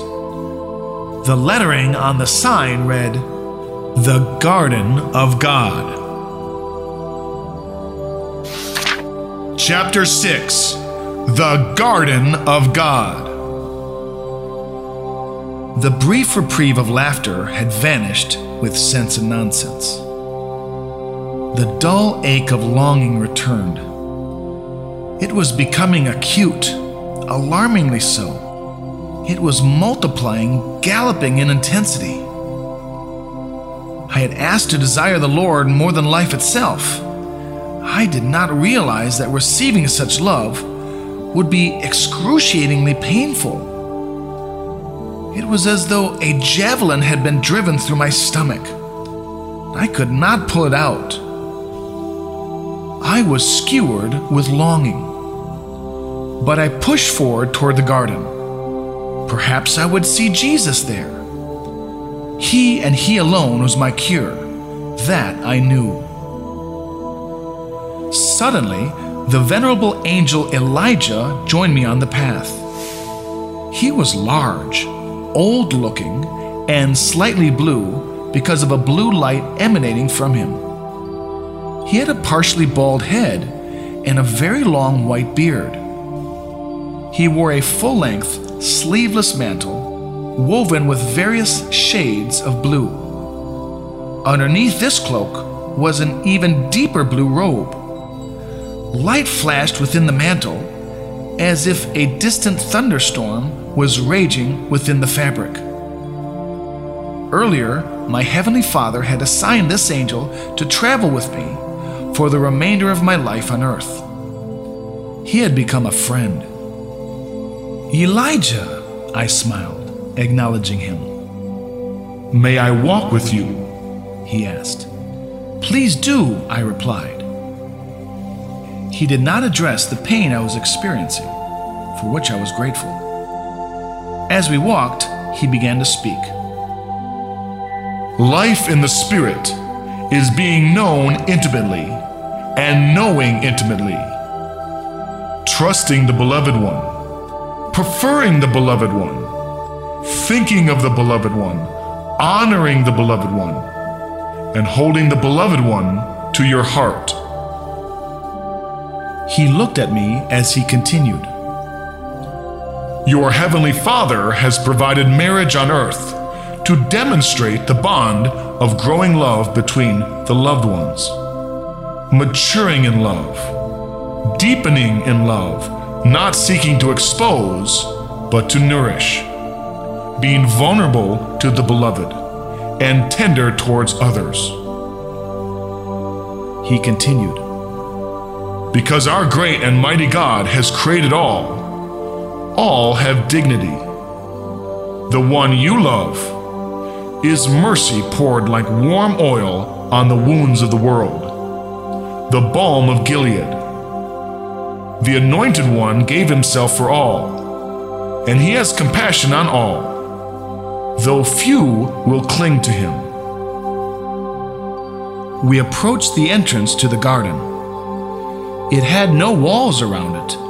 However, it looked as though it grew out to an invisible wall and then stopped. We stopped before two large cherubim that flanked the entryway. Each cherub had two faces. One cherub had the face of a man in the front and a lion in back. The other had the face of an eagle in front and an ox in back. Each cherub had two wings and hands under the wings.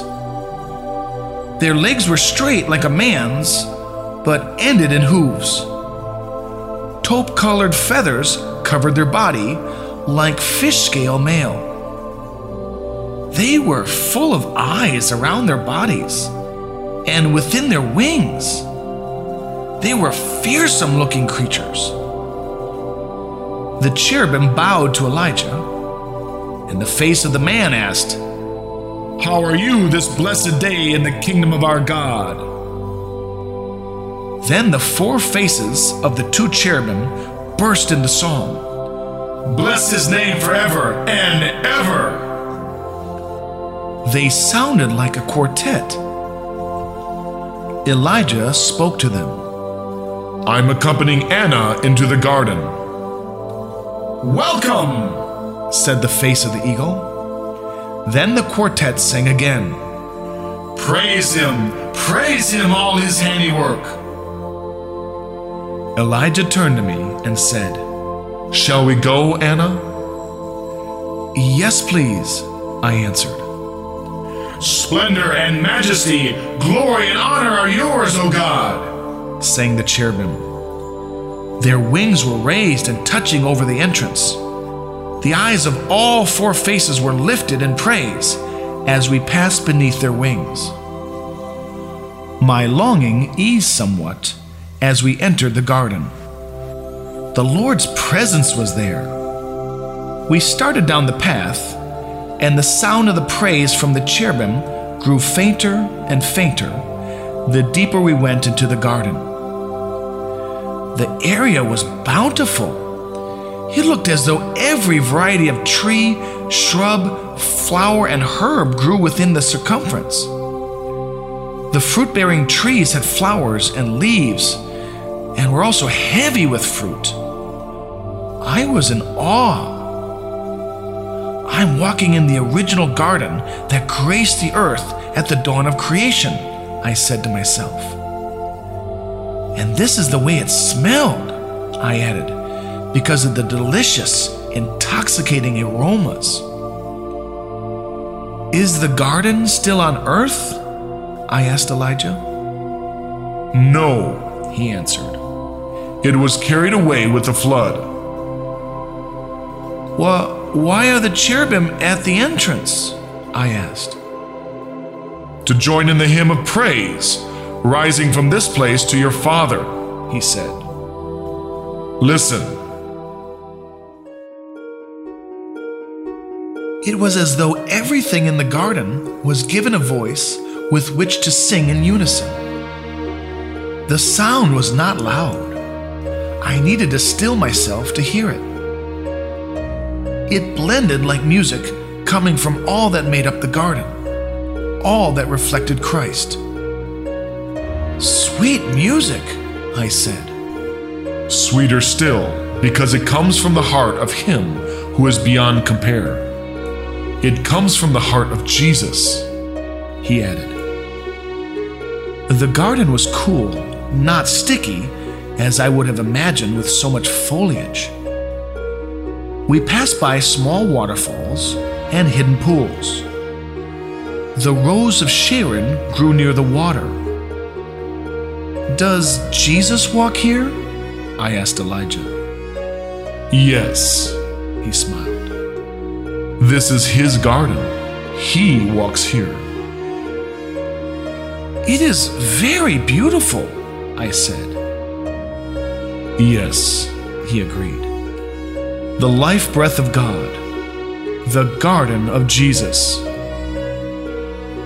We came to a clearing in which I supposed to be the center of the garden. The rose of Sharon grew around its perimeter.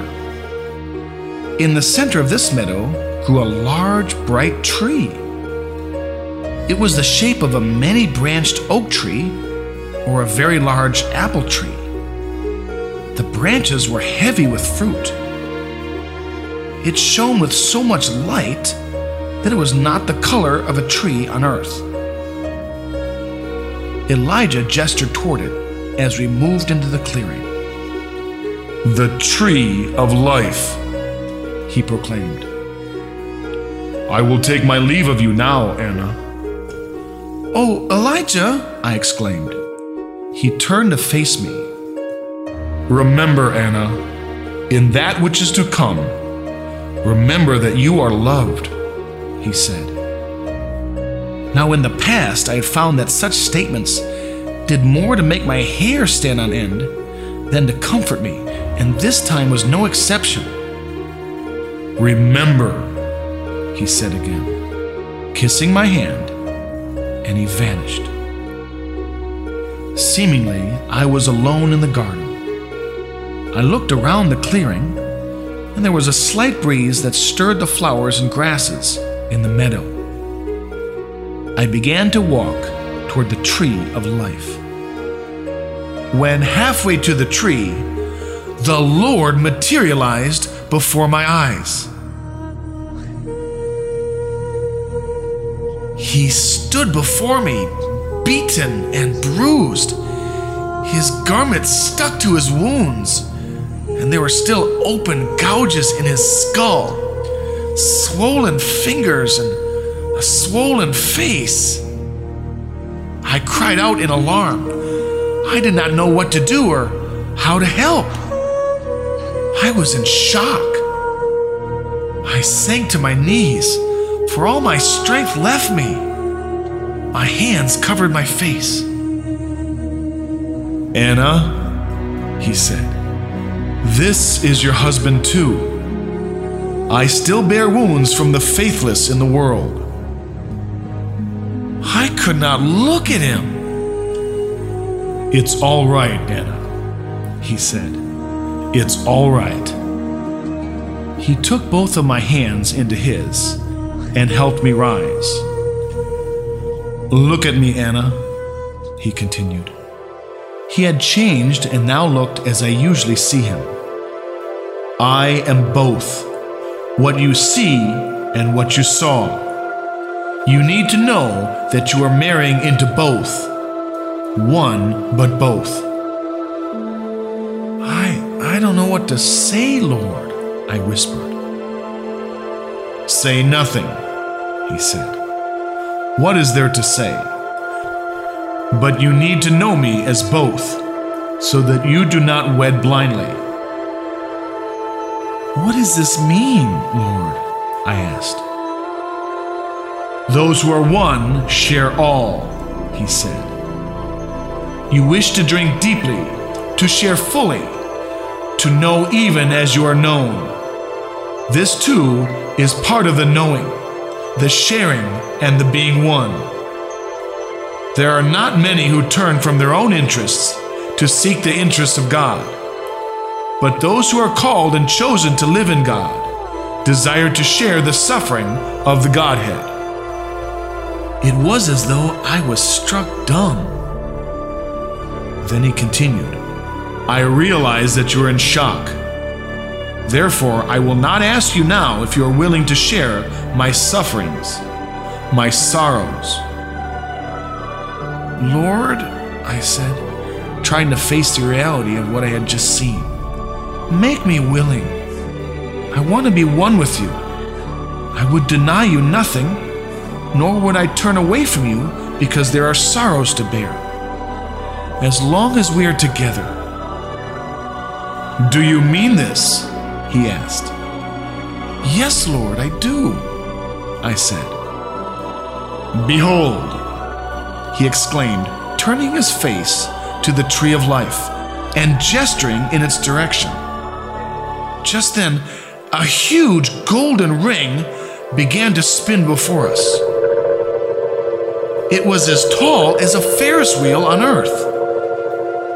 It spun rapidly, bursting into flames.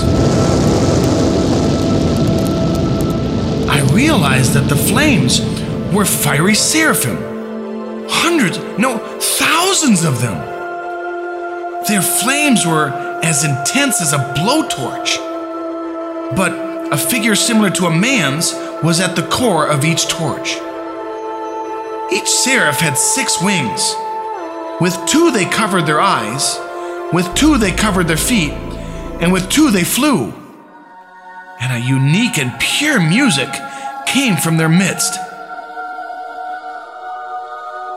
Who will ride the wheel of fire? The seraphim called. Their voices had a strange sound, as if the words were passing through some medium to which we're not accustomed to on earth. I realized that I would need a greater spiritual maturity than I now possessed if I would desire to share the burdens of God. I did not know what this would mean, but evidently this fire was a first step if I wished such maturity. I turned to Jesus. I want to ride the wheel, my Lord. He smiled. We will ride together. I called to the seraphim. We will ride. Jesus took my right hand and we started forward. The closer we came to the wheel, the hotter grew the flames with which it burned. The sound of thousands of blowtorches was formidable. But through the flames, I could hear an adoration of God that was of such purity that it startled my senses. As we arrived at the fiery wheel, a seraph beckoned for us to enter the flames. The seraph spoke to me. Few wish to ride the ring of fire. They want the ring of gold, but not the ring of fire.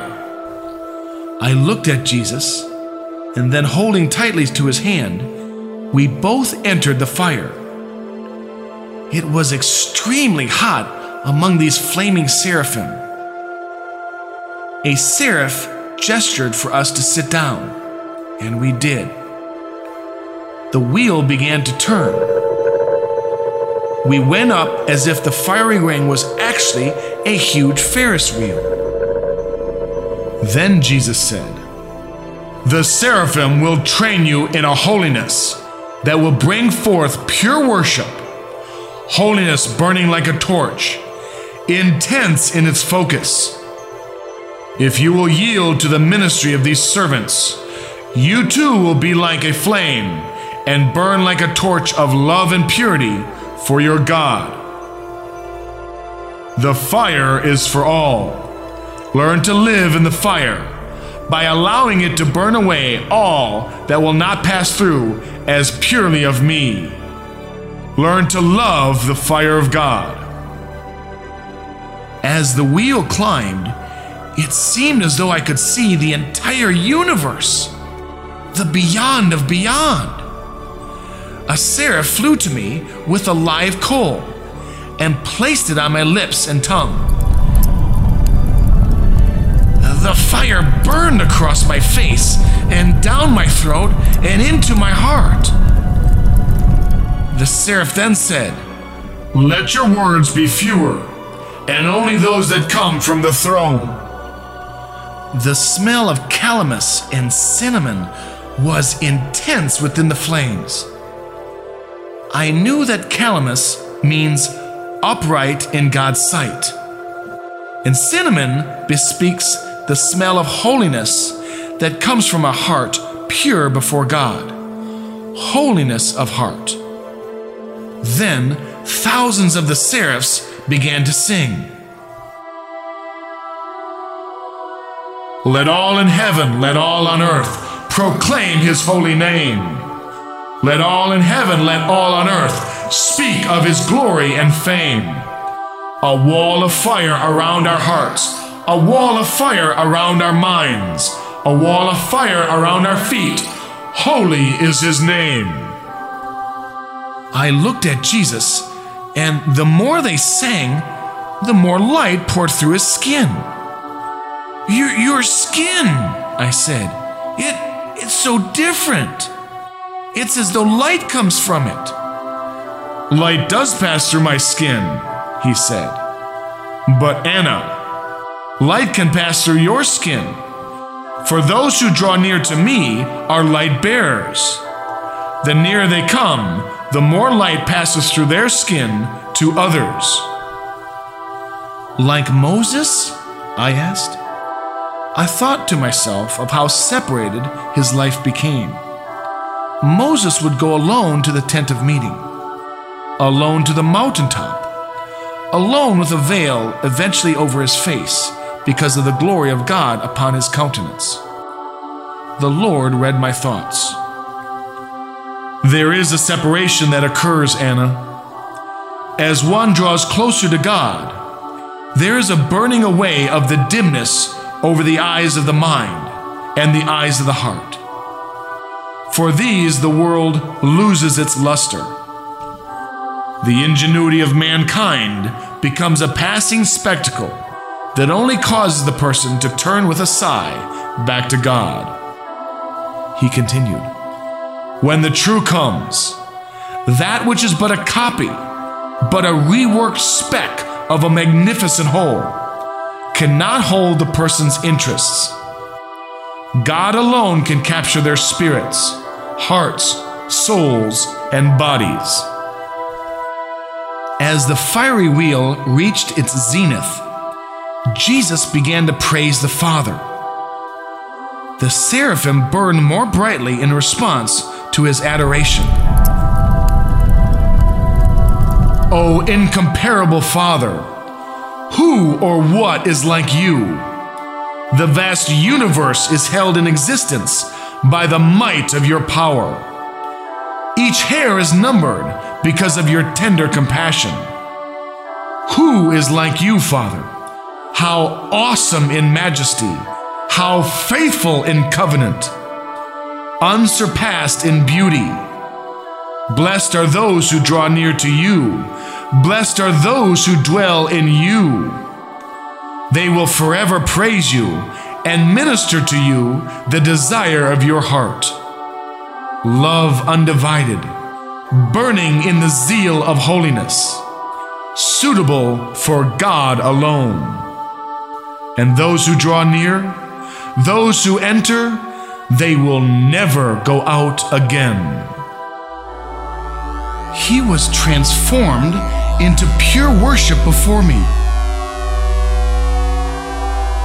It was as though he could not help himself. Once begun, he could only enter in more deeply, express his love more passionately, burn more intensely. The passion of his ardor came from a complete understanding. It was love and praise that sprang from knowledge such that only complete union can bring forth. As I watched, he had passed into an ecstasy of love and passion that was incomprehensible to me. The intensity and, and purity of his expression, his all consuming zeal for his father, was so far beyond my understanding, it was totally other. He burned with a laser white light. Being next to him, I was carried further in my own passion and zeal for God. It was as though the alabaster jar had been broken, for the smell of costly spikenard accompanied the spiraling upward. He became pure, uncreated light. Eventually, the white flame of his ardor for his father subsided, like the intensity of a powerful light being reduced. And he became the Lord that I could comprehend. Love God, Anna, he said. He has invited you into his heart. Do not treat this as a trivial invitation. Then the wheel of fire stopped at the apex of its rotation. And suddenly Jesus became the white eagle. Climb onto my back, he said. I did so, lying down and putting my arms around his neck, as I had done many times.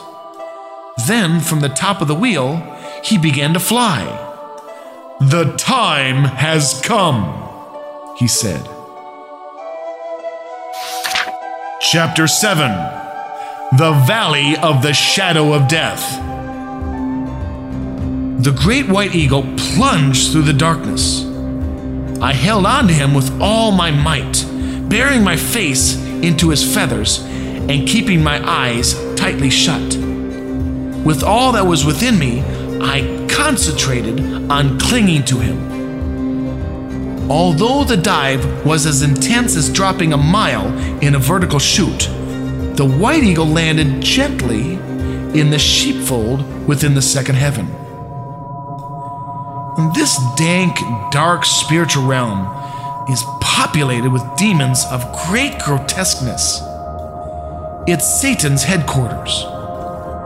Within this corrupted spiritual territory, our Lord retains an outpost, his sheepfold.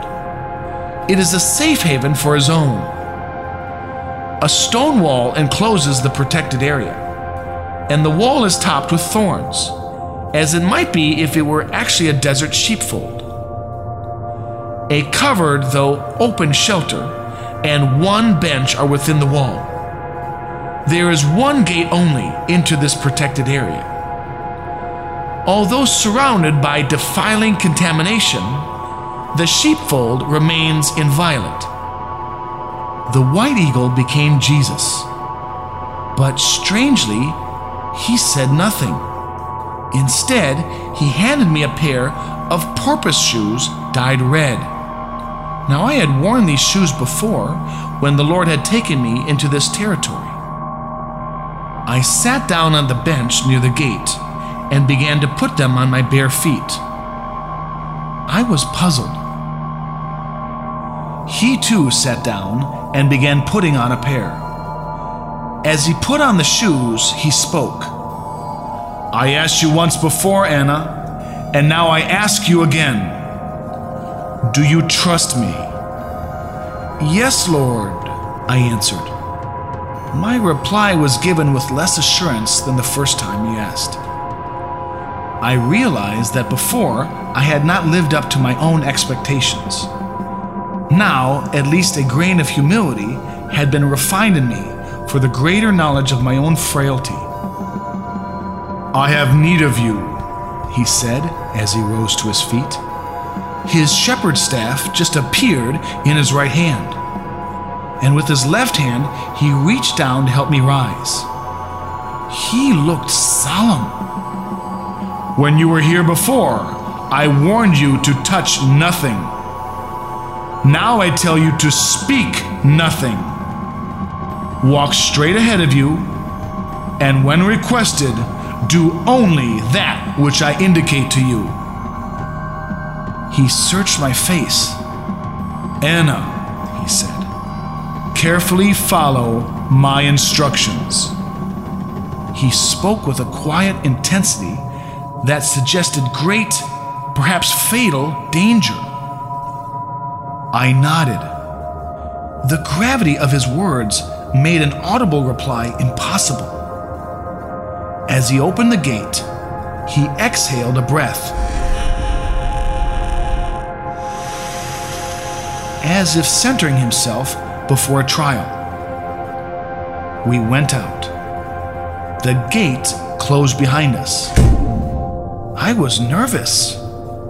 I followed in his footsteps, holding on to the back of his garment.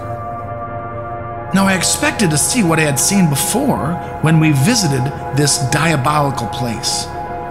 But I did not.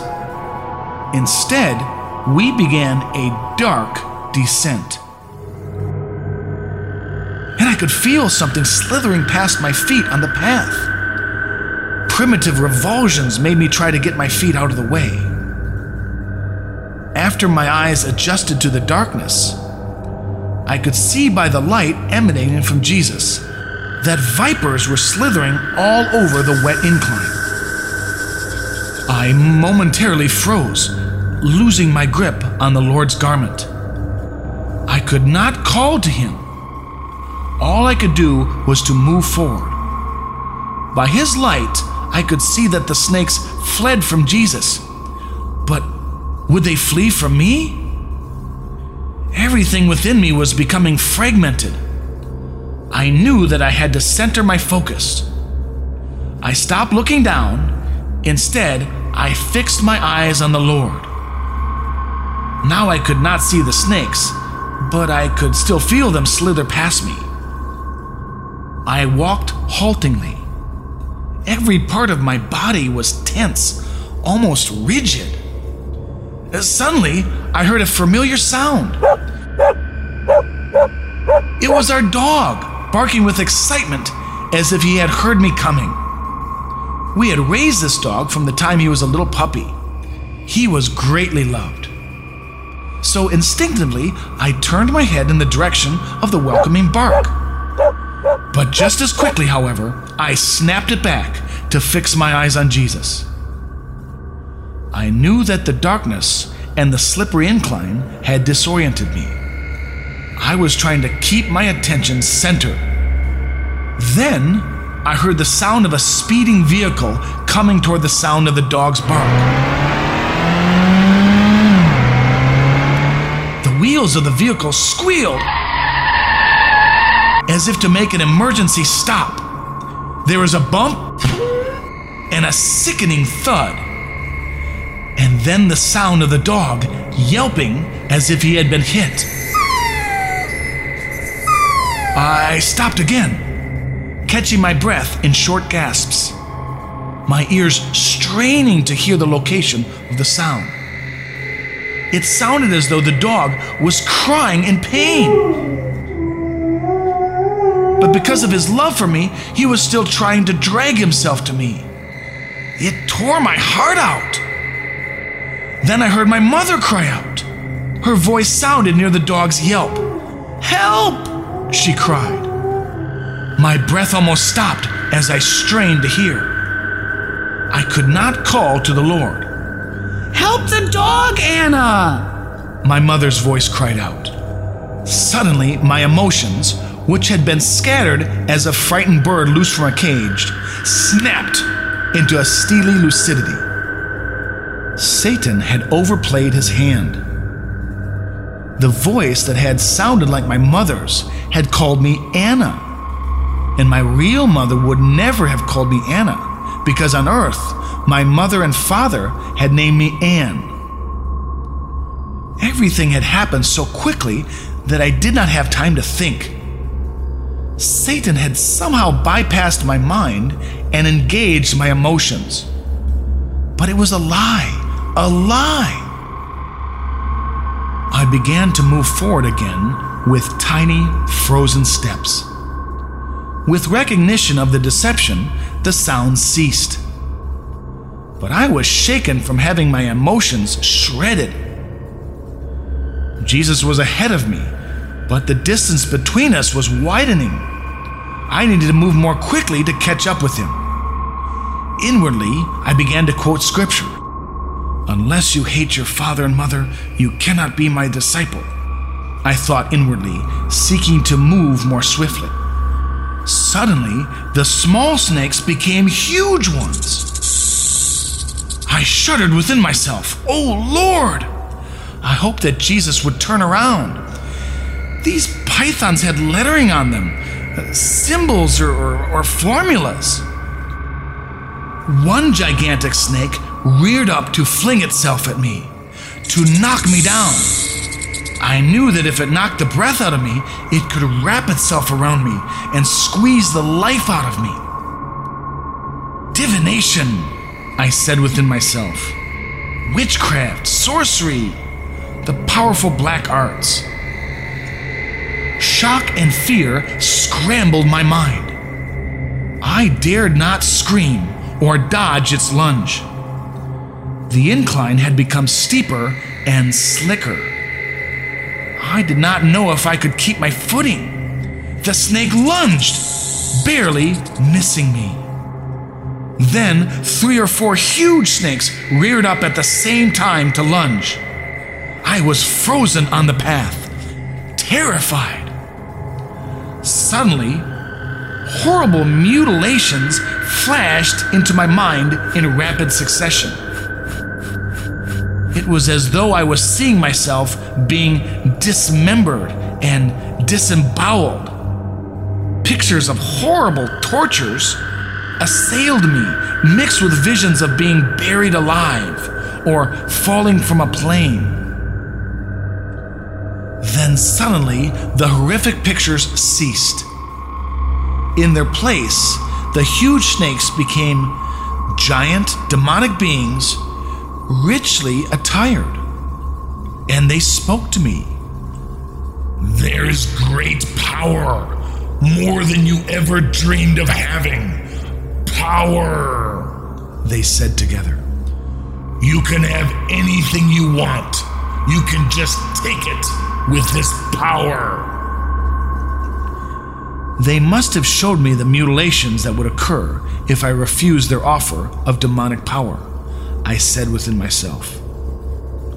They want to terrify me, paralyze my mind. So I steadied myself. I will not be afraid of them. And I continued to inch forward. I will not be intimidated. Within myself, I began to repeat scripture Not by might, not by power, but my spirit, says the Lord. They were right in the steep path. I was getting closer to them. Not by might, not by power, but my spirit, says the Lord, I thought to myself. The large demons were right ahead of me. I braced myself and kept moving ahead and incredibly, I passed right through them. I was perplexed. Oh, they're just phantoms, I thought to myself. They're not real at all. They're all a trick of the mind. I did not want to lose this clear understanding, for Satan had managed to take clarity and perspective away from me in this place. Since I was seeing more clearly, I began to repeat the Word of God within myself again. I moved ahead more quickly now that my mind had been restored. But I dared not call to Jesus. I needed to remember that. However, Jesus began to move ahead of me more quickly than I could keep up. He was disappearing into the darkness of the valley ahead of me. I wanted to cry out and run to him, but I remembered his admonition. Surely he will sense that I've fallen behind, I thought to myself. Surely, I repeated frantically within. I continued to place one foot in front of the other. Now, however, I was in total darkness. Black, no light, no sound, nothing. Nothing. The blackness was terrifying. It was the kind of terror that makes you want to scream just to relieve the tension you're experiencing. I felt that I was suffocating with, with no escape. Evil pressed in on me. I began to talk to myself within, trying to cling to a measure of sanity. Any minute now, I will see his light ahead of me, I thought. But no, nothing. I was groping with my feet under the dangerous incline. I had to remain upright. I was alone. I could not sense his presence at all. I prayed within myself, but my prayers were as heavy as stone. I quoted the word within me, but it, it seemed to have no power. Oh, oh God, I thought. Don't, don't leave me. Suddenly, I caught myself. No, I said within. I will not accuse him of leaving me. I will not feel abandoned. For the child of God who loves the light, darkness is torturous. For those accustomed to his presence, his absence is excruciating. I thought, in my Lord's agony on the cross, he must have experienced this blackness.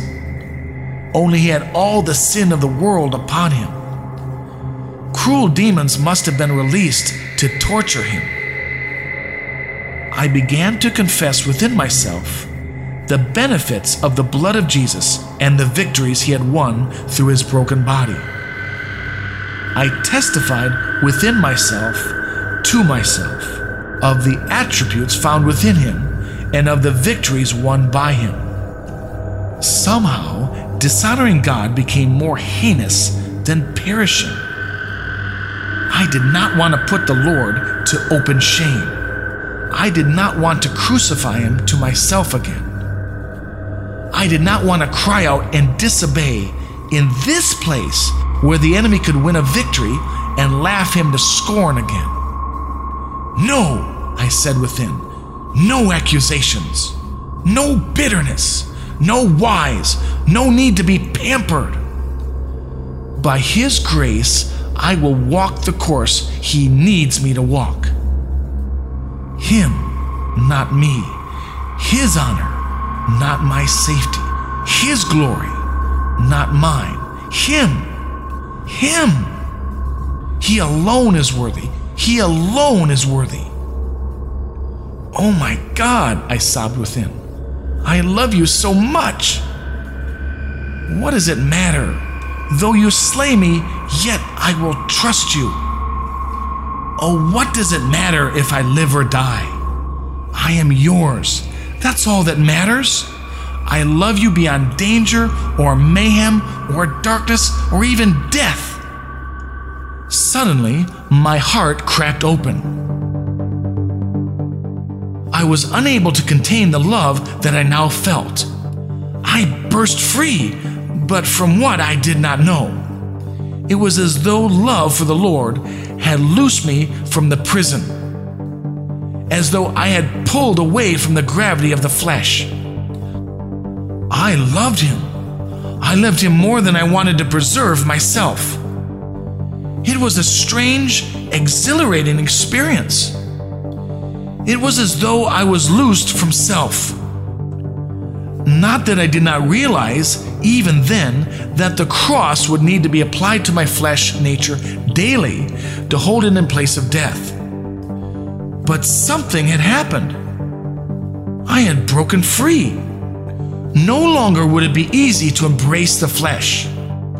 I would need to work deliberately at employing the flesh now, whereas before it had seemed inevitable.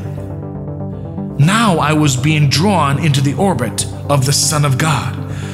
I could already feel myself moving toward Him more rapidly. The law of the Spirit of life in Christ Jesus was the new gravity that was drawing me to God Himself. Love, like a river, began to rush through my heart.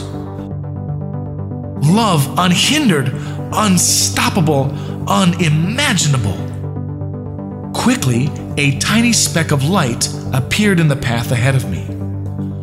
I made the calculation that if the light had been a little to the right or left, the darkness would have hindered me from seeing it. I continued to move forward. Within the light emanating from him stood Jesus. He was waiting for me in the valley. As I drew nearer, he smiled and opened both of his arms. I seemed to cover the distance between us supernaturally and was in his embrace. Even within his arms, I dared not to speak, for he had requested this. And he likewise said nothing, but his embrace said it all. He within me, by the power of the Holy Spirit, had demonstrated his victory. The enemy did not entangle my emotions, corkscrew my mind, or pervert my will. Love, his love, was triumphant within me. There was little time to rejoice, however, for past his shoulder I saw a very large black building brooding in the wet darkness. Chapter 8 Satan's Trophy Room. Jesus held me at arm's length, studying my face. He smiled, turned, and led the way toward the building. The atmosphere in the valley was red, as though the building was catching the light from some distant forest fire. It was eerie. It cast long shadows across the valley. The shadows traveled up the building until they reached two enormous black marble dragons on top. These dragons were facing each other with their wings uplifted and touching, just like the cherubim over the mercy seat. The building was a mockery of the Ark of the Covenant. It was deathly dark, as if it was made from antimatter or something. The black marble exterior was wet, and the overbearing humidity made it difficult to breathe. Thousands of soldiers were standing shoulder to shoulder on all four sides of the building. They wore an ancient style armor whose design I had never seen before. These warriors were camped around the building just as the Levites were instructed to camp around the desert tabernacle. But uh, none of them moved when we passed through their ranks. Why? I wondered. I glanced down their ranks to see if I could discern the reason for their inaction. The faces within the helmets were shadow, but their eyes tracked us. I suddenly remembered how the two angels that were sent to rescue Lot had temporarily blinded the men of Sodom. Jesus, I thought, must have rendered these demons inert. I mean, they were alert, but they were incapable of action. They held their ranks like clay soldiers buried with early Chinese emperors. After passing through most of the ranks of the soldiers, Jesus approached the building. The structure had the appearance of a gigantic mausoleum. As we drew near, I could see that the black marble dragons were breathing, and so were the black marble monkeys that formed a decoration around the top of the building. They leered down at us. The massive double doors unlatched as we approached. They opened slowly. Each door was of great weight. And they pictured Satan's supposed conquests. They were executed in bronze relief and were similar to the doors of European cathedrals that often depict the life of Christ. The doors opened outwardly to give us entry to a large, windowless room. Oh, the smell within the room was odious. The room, like the valley, seemed to be lit by distant fires. My eyes traveled up to a heavy, raised cornice. It formed a crown around the top of the room. A text was written upon it in some ancient language of wedges and triangles. Jesus waved his hand and the lettering changed so that I was able to read the inscription. Oh, the text proclaimed Satan's five I wills, with which he intended to vault himself above the throne of God and crown himself king of the universe. Ugh, I shuddered. Hanging down from the cornice were half female, half bat like demons. Oh, the Lilith the vampire demons that hunt at night. They were repugnant. I dropped my gaze and saw the reason for the stench in the room bat guano. Display tables flanked either side of the room. They were covered with what seemed to be black velvet. The objects on display were shining with light from within. These objects were beautiful, not because of any exquisite workmanship or because they were encrusted with jewels or anything. Instead, they seemed to have some beauty bestowed upon them by God. They were His, they were used by His people. But now they sat on display like war mementos. I quickly glanced over the table in astonishment. This, this was the trophy room. Each article was labeled with a clay marker. The same wedges and triangle shaped writing was on these markers as was on the cornice. But again, Jesus waved his hand, and the language changed so that I could read the labels. On display, I saw the just measure, Miriam's tambourine, Bezalel's rendering for the workers, the widow's bowl, various musical instruments of ancient design, and on and on. We passed article after article that had been used by God in some extraordinary way and then stolen from him. I could only suppose that these had been taken into the enemy's camp because of the sins of God's people. I was heartened, however, because there were empty spaces on the table the labels showed articles that apparently had been rescued to be used by God's people again. Goliath's sword that was used by David was missing. David's harp had been retrieved. There was an empty space where once a banner had been displayed. As we neared the rear of the trophy room, I saw a white embroidered robe on a black clothes stand. It was luminescent. Satan had displayed it by itself as if it were some kind of prized acquisition. Beyond this article, on the rear wall, was a vivid fresco. Before the fresco burned black candles. The flickering from the candles seemed to give the fresco a life of its own. The fresco began at its base with recounting after recounting of brutal tortures of some of God's people. Those being tortured seemed alive. The fresco was like none I have ever seen before. It was similar to a hologram. Light from the candles caused the picture to have a progressive action so that those suffering seemed to suffer again and again, with Satan supposedly gaining the victory again and again. It was barbarous. My eyes traveled up this mountain of slaughter to about one third of the way to the ceiling.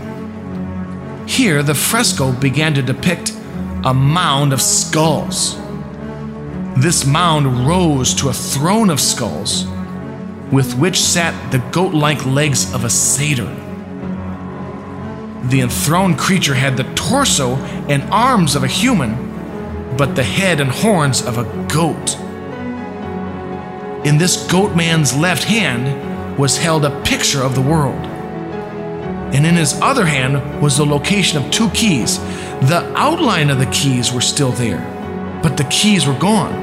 The keys of death and Hades had been removed from his hand.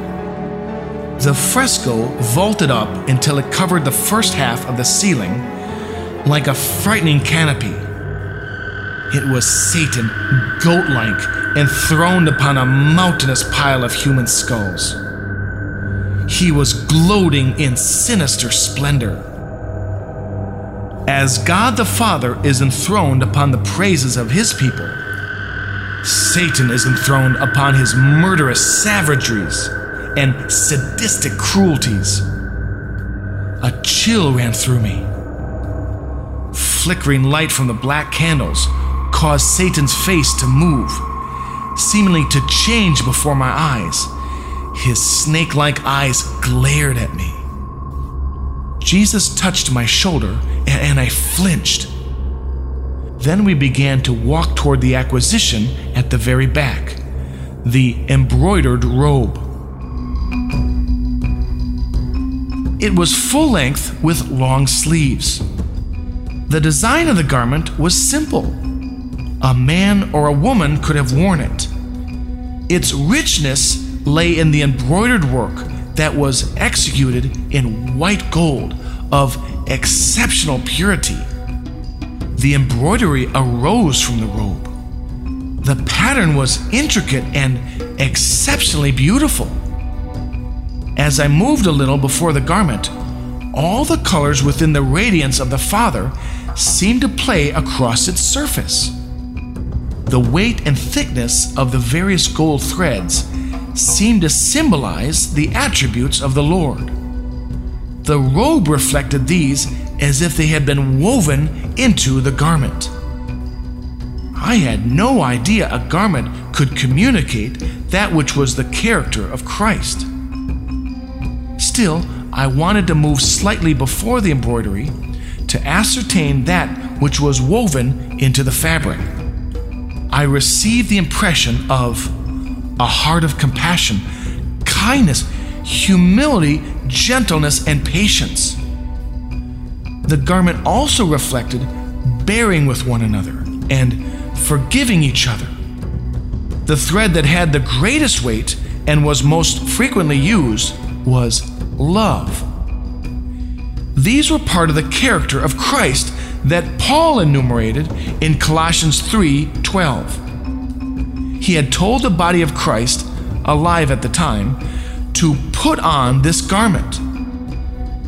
If he had told them to put it on, they must have had it in their possession but were not wearing it. I gathered that sin had eventually allowed the garment to be taken from God's children. Oh, sad, we had great need of it. Jesus spoke to me quietly. The garment is for the soul and heart. It is an inner garment that becomes visible through actions, through decisions that affect unity. I am the new inner garment. Others rather than self. The supreme other is God, Himself. His rights, His needs, and His desires before all. I have purchased you for our Father. I have washed you and clothed you with garments of holiness and beauty, garments of salvation and righteousness. Anna, clothe yourself in me. Garments of salvation for the whole person. Clothe yourself in me. Attributes of righteousness that are beautiful to God. I turned back to look at the robe. It was exquisite. The Lord's virtues, woven into the garment, had brought the body of Christ into the perfect bond of unity. Paul had said this, and how we needed it now. Jesus continued The embroidered garment is to be worn by those who are the bride. It was handed down in our family. Those who are entering into fuller union with me it. There is none like it. It belongs to our household. As I looked at the robe, I realized that to enter into a deeper relationship with Christ means to enter into a deeper covenant with His body. The two are inseparable. Now, carefully listen to me, Jesus said softly. I want you to remove the garment, then quickly climb onto my back. Without hesitation, he placed his hands on the top of the velvet cloth rack. I did not have time to think. Instantly, I obeyed and began to remove the robe. The more I disengaged the robe, the harder he pressed on the top of the rack. I suppose he was compensating for some weight of glory in it. He continued to press on the top of the rack as I folded the embroidered robe so that it could be carried. When the garment had been secured, I looked at Jesus. He gave me a flicker of a smile, winked at me, and then removed his hands from the rack. Screams, sirens, and alarms of all kinds immediately arose together. All restraint was removed from everything within this realm. Quickly, the Lord became the white eagle, and nervously, I scrambled onto his back. The vampire bat demons unfolded their huge wings. Their eyes were blood red. They hissed through their fanged mouths. They were deranged with fury. The door to the front of the trophy room began to close. the white eagle had to fly with his wings perpendicular to the floor to pass through the narrow opening. I tightened my arms and legs around him, pressing the robe between my flattened body and his back. We passed through the opening like a single unit. With searing screams, everything bats, monkeys, dragons, soldiers retched awake. It seemed as though everything in this corrupted stratum breathed down on us in the chase. Screeching, squalling, shrieking, and a cacophony of blood curdling sounds raised behind us. They were a frenzied juggernaut. The marble dragons wrenched free from the top of the buildings with all the cracking and tearing that would accompany a structure being torn apart the black marble monkeys violently ripped free to join in the hunt. The Lilith and Shadow Warriors rapidly pursued. Whether hoofed, winged, clawed, flightless, or airborne, they pressed us. They were a murderous horde of frenzy and rage. Quickly, demons from elsewhere in the second heaven joined these in the chase. The whole second heaven sounded like one dangerous wounded animal. The bone chilling cries that went up from that place made my blood run cold. It was horrific. I clung to the white eagle. It was a wild ride, wild, but but exhilarating. I threw my head back, gulping the air and laughing silently. Let them roar. That's all that they can do is roar. A show. I was with Jesus, and Jesus had won the victory. Let them roar. Suddenly, there was a release of the fragrance of saffron and onycha. More costly than pure gold is the fragrance of saffron coming from the Lord's betrothed, for it symbolizes faith. Onycha means roar, but it's the authoritative roar of the lion of the tribe of Judah. These priceless fragrances, released in the mid heaven, exhibited the Lord's overcoming victory. The white eagle flew to the sheepfold, and my porpoise shoes dropped from my feet as he swooped through the single gate and began to climb upward. The demons outside the wall wailed in fury. They would be punished for allowing the garment to be taken. Both they and we knew this. The Lord continued to fly upward. There was great strength in the beat of his wings. The caterwauling became less distinct as we pulled away towards the third heaven. While flying, he spoke loudly to me so that I could hear him. You will wear the robe, Anna.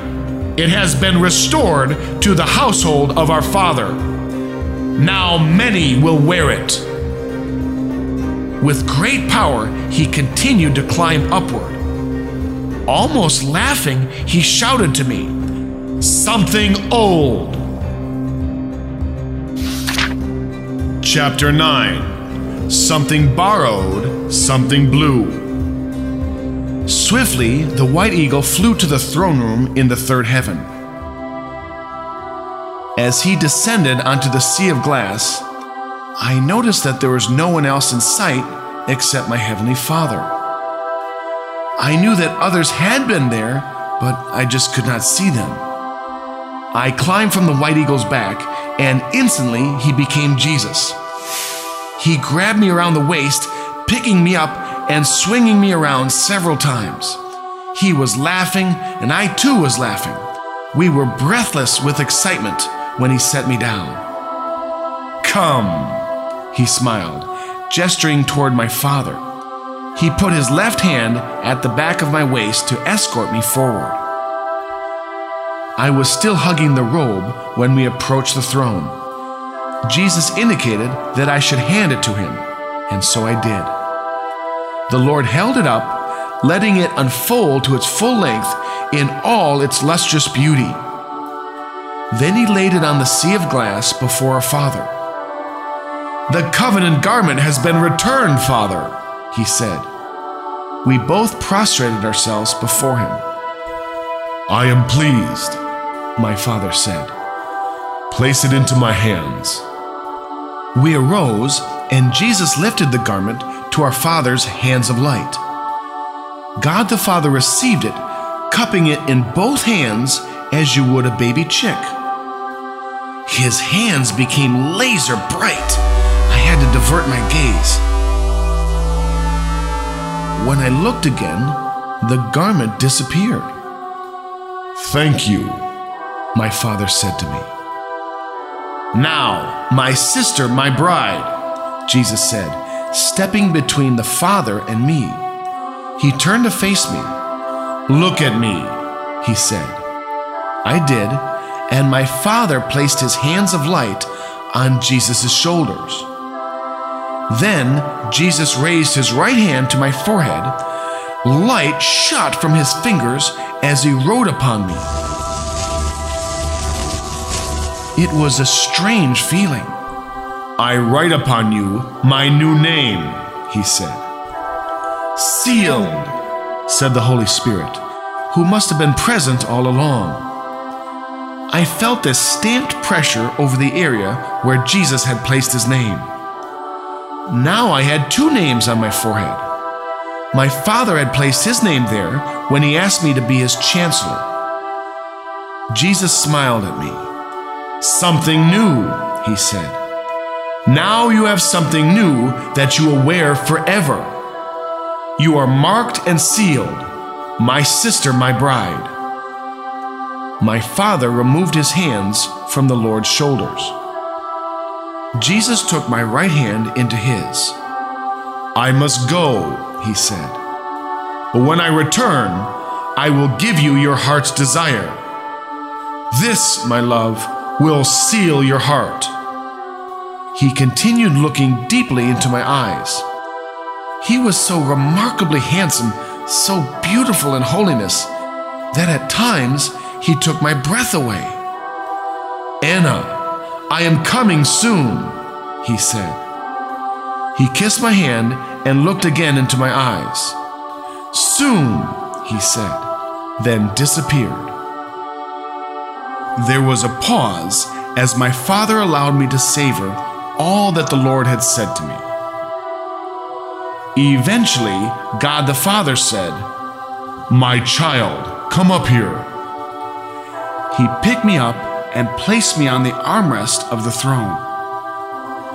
Anna, who is beloved of my son, he said, I would not only feed you from my hand, but also I would feed you from my very heart.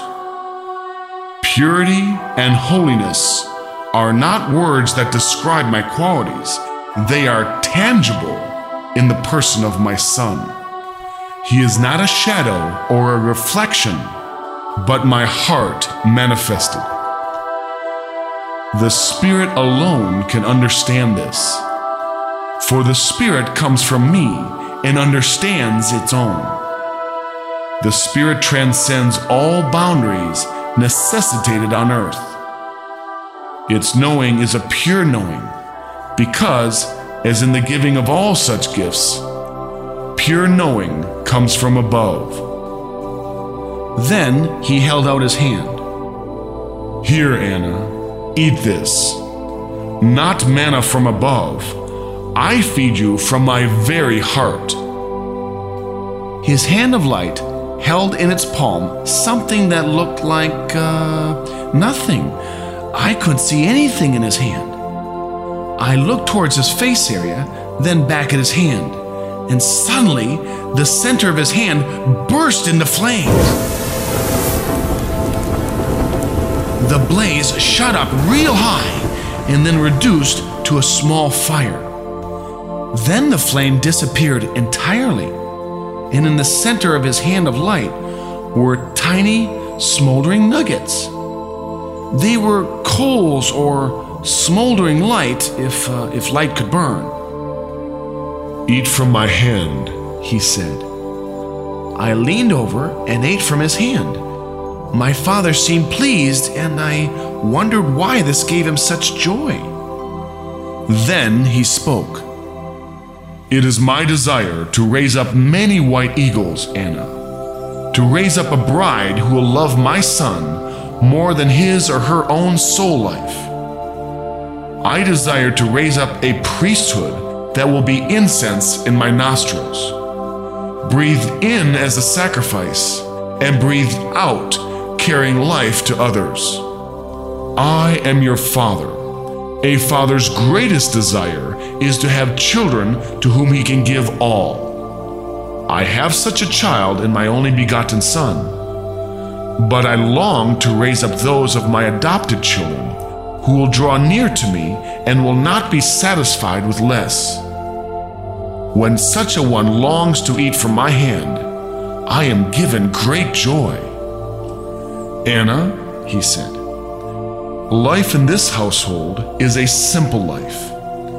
Meals around the family table, concern over family members, joy over births into the family, the celebration of anniversaries, and the sharing of labors side by side. Simple. I thought of the Lord's words Unless you are converted and become like little children, you shall not enter the kingdom of heaven. It was as though we needed to reach some saturation point in complexity before we were ready to simply turn and seek Him. He continued, The splendor of my majesty lies in the depths of my love. Your feathers are white now, my eagle, he said. You are ready to nest above. He waved his hand to allow me to see an ivory palace on a high mountain. This is yours if you want it, he said. It is very beautiful, Father, I said slowly, not wishing to seem ungrateful.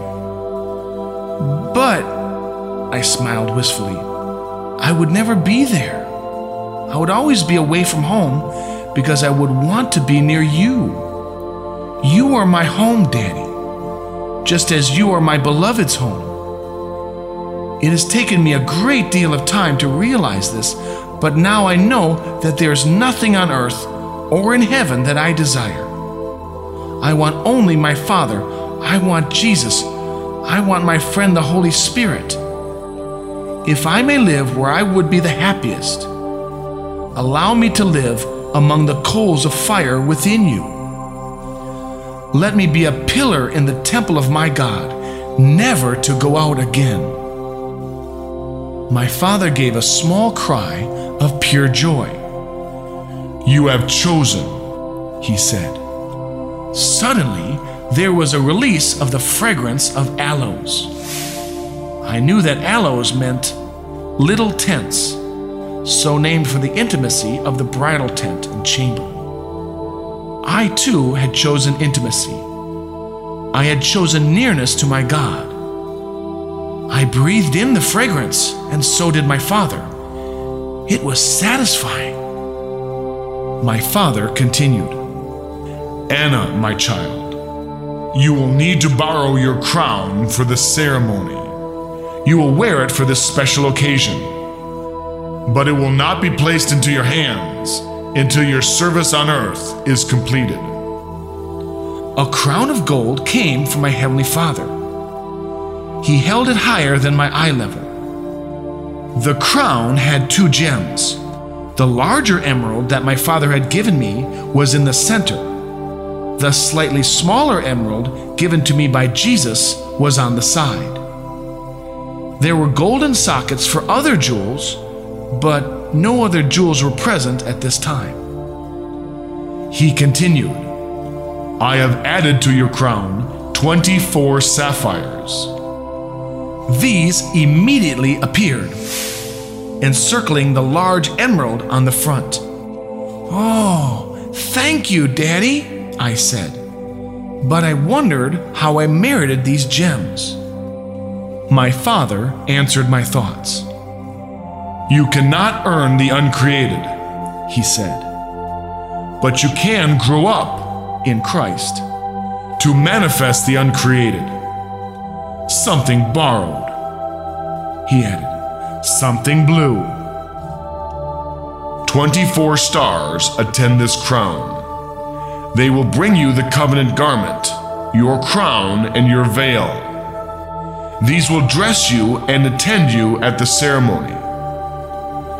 I saw that the crown had 24 points around the top, and I wondered if there's some connection between the points of the crown and the angelic attendants. But he did not give me an explanation. Is there something I need to do, Daddy? I asked. He answered, Sleep with henna on the palms of your hands and the soles of your feet as an outward sign. My son is coming. Be ready. 24 angels that looked like young women appeared on the sea of glass. They were dressed in white. My father handed to them the crown, the covenant garment, and the veil. The gown and the veil also came from his own person. My child, the father continued, you have my blessing. His glory came from him and kissed my forehead. Thank you, Daddy, I said. He picked me up and placed me in front of the 24 angels. Go with your attendants, he said. We all bowed. Then the angels parted to allow me to pass through their number. They escorted me from the throne room. And then instantly, we were walking across the meadow in the garden of God. We walked to the tree of life. I was silent because I did not feel like talking, and the angels were silent also. A very important event lay before me, but I did not know what it was or even how it would look. Once we reached the trunk of the tree, the attendants busied themselves applying henna paste to the palms of my hands and the soles of my feet. The air hung heavy with the smell of the spice. I held onto the tree that was strangely warm. I did not watch the angels because I was nervous and, and distracted. Wishing to encourage me, one of the angels said, Henna is the last of the spices. It faintly registered with me that I had been carried through Esther's preparation. When the statement did break through my consciousness, I thought how right that I should enter the kingdom through the shed blood of Jesus. And now, before this important event, an outward sign should be placed upon me. Within myself, I thanked the Lord for forgiving me. Then I continued out loud. I ask for forgiveness for any sin that I have committed, and I forgive everyone for sins committed against me. I looked at the angels. It says in the Word to confess your sins to one another, I said. The angels looked bewildered, and then I realized that angels do not confess to one another. So I changed the subject. Does anyone know what I'm to do here at the Tree of Life? Rest, one angel said. You have experienced much. I laughed wearily. Yes, I affirmed, but I'm, I'm very excited and, and nervous. Resting in the tree of life will strengthen you, another added. We will lift you into its branches, said another. Before I could think about it, they lifted me up. As they lifted me up, it seemed like the tree was accommodating us, for we didn't strike any branches. High in the tree, they lay me in a juncture that cradled me. It was very comforting to rest in its branches. We will return when you have rested, an attendant said. Thank you, I smiled at them, and they were gone.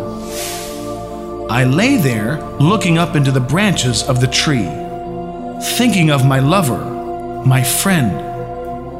The soft lights of the leaves and fruit soothed me. I did not feel that I could rest, but I did. But before falling asleep, I lifted my hands to look at them once again. I spoke quietly. Oh, my beloved, what is going to happen? Chapter 10 Consecration Slowly, my mind inched towards consciousness. I opened my eyes and I saw intense balls of light that were hovering before my face. Within these lights, there were outlines of spirits the size of hummingbirds. I was still too mellow from slumber to be startled. Instead, I was bemused watching them.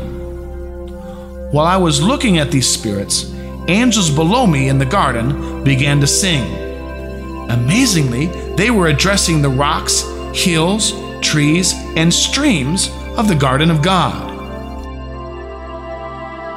Oh, let us hear you sing of God, the great Almighty One, whose fire of burning holiness is seen within the sun. Come now, ancient hills, proclaim, and streams re echoing, and rocks and grass and trees burst forth. Together let us sing. His grandeur more than these can tell, ancient though they be, while spanning time as if a day, he eternity. O ancient hills, what do you know? And trees, what will you sing? And rocks, what virtue you extol? And streams, what wisdom bring?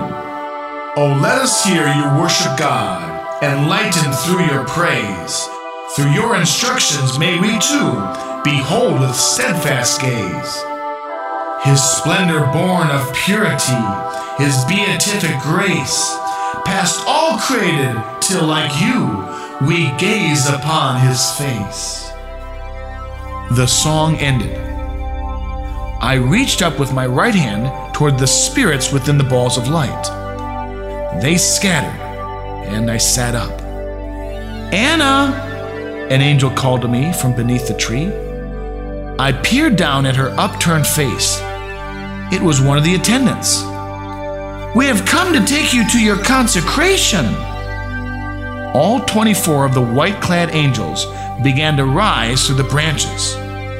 They were standing on the air near the juncture in the tree where I had rested, and they were smiling. Hello, I smiled back at them, thinking how odd it was that anything could just stand on air. Hello, they answered, trying to contain their excitement. Are you ready to go? Uh, yes, I answered. Suddenly, my hands went to my face. Realization had rushed in on me. This was the time for which I had been waiting. But waiting for what? And how would it be accomplished? Yes, I am ready, I said out loud. I did not want to ask questions. I did not want to prattle. This was just too serious, and my love for Jesus was too intense. The angels helped me to rise. For a moment, I was standing high in the tree of life, with all its shimmering leaves and fruit around me. But then instantly, we were in a temple complex. I received only an overall impression of the temple, for I was intent upon that which lay before me. I saw neither side walls nor ceilings. That I do remember. I wondered where the temple stood, but I did not ask. The angels escorted me to a sunken pool that contained moving water. The water flowed into the pool from an invisible source beneath the floor and flowed out again just as mysteriously. It was accessed by stairs that extended beneath the water's surface. The angels led me to the top of these stairs. Then they circled the pool, holding above their heads a long sheeting of white linen. This portable curtain extended from their upraised hands down to their feet, effectively providing privacy. I wonder what this might mean, I asked within myself. I had already been baptized after accepting Christ. I do not need to show again that I have passed from death to life, do I?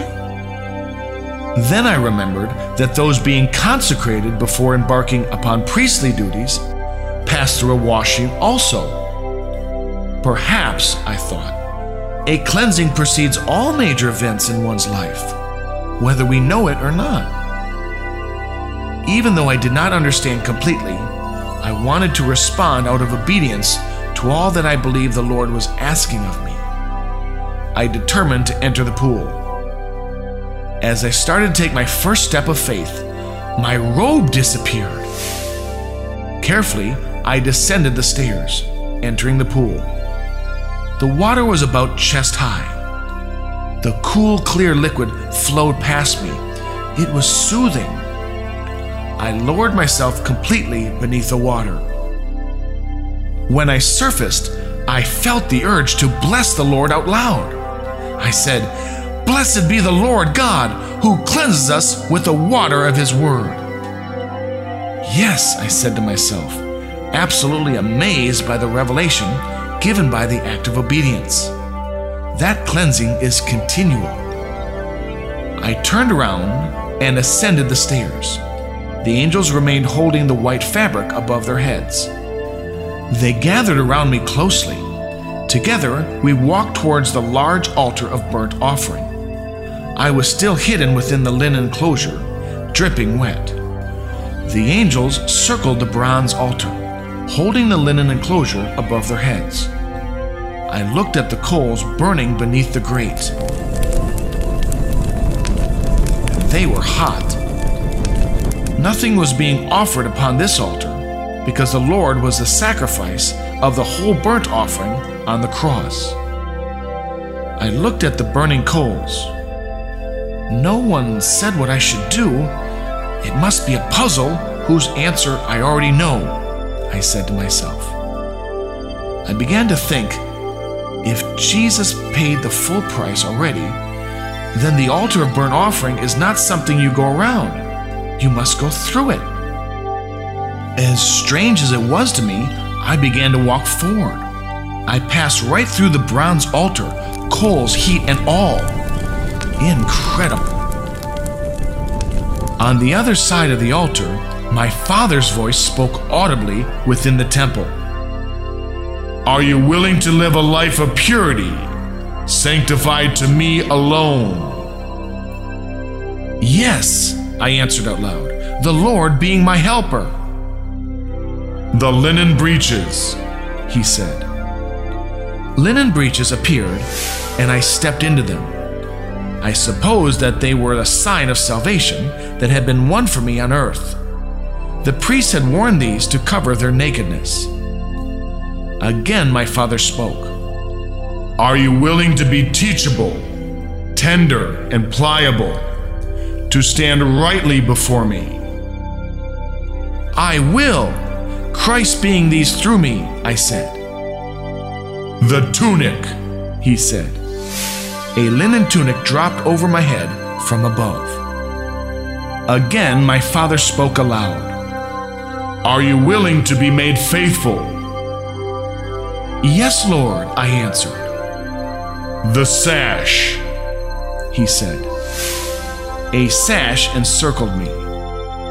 My father continued, Are you willing that the whole head be for me alone? The mind of Christ, the sight of Christ, the hearing of Christ, the smelling and the tasting of Christ, and the response to touch.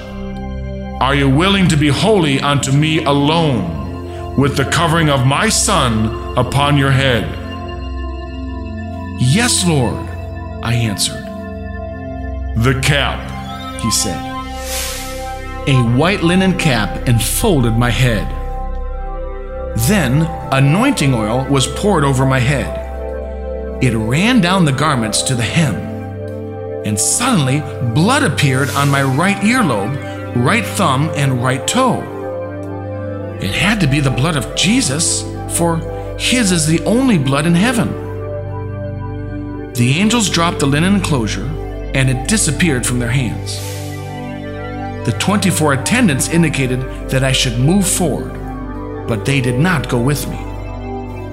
As I moved forward, the weight of that which was won by Christ on the altar of the cross came onto my upturned hands.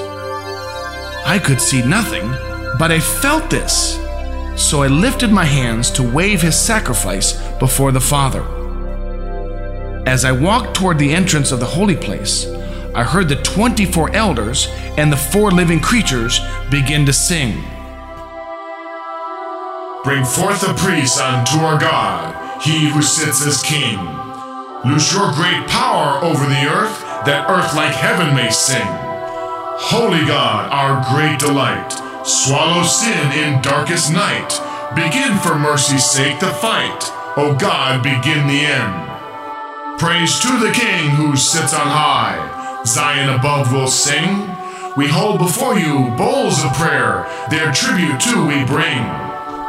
Release the seal that they may stand, first fruits here above.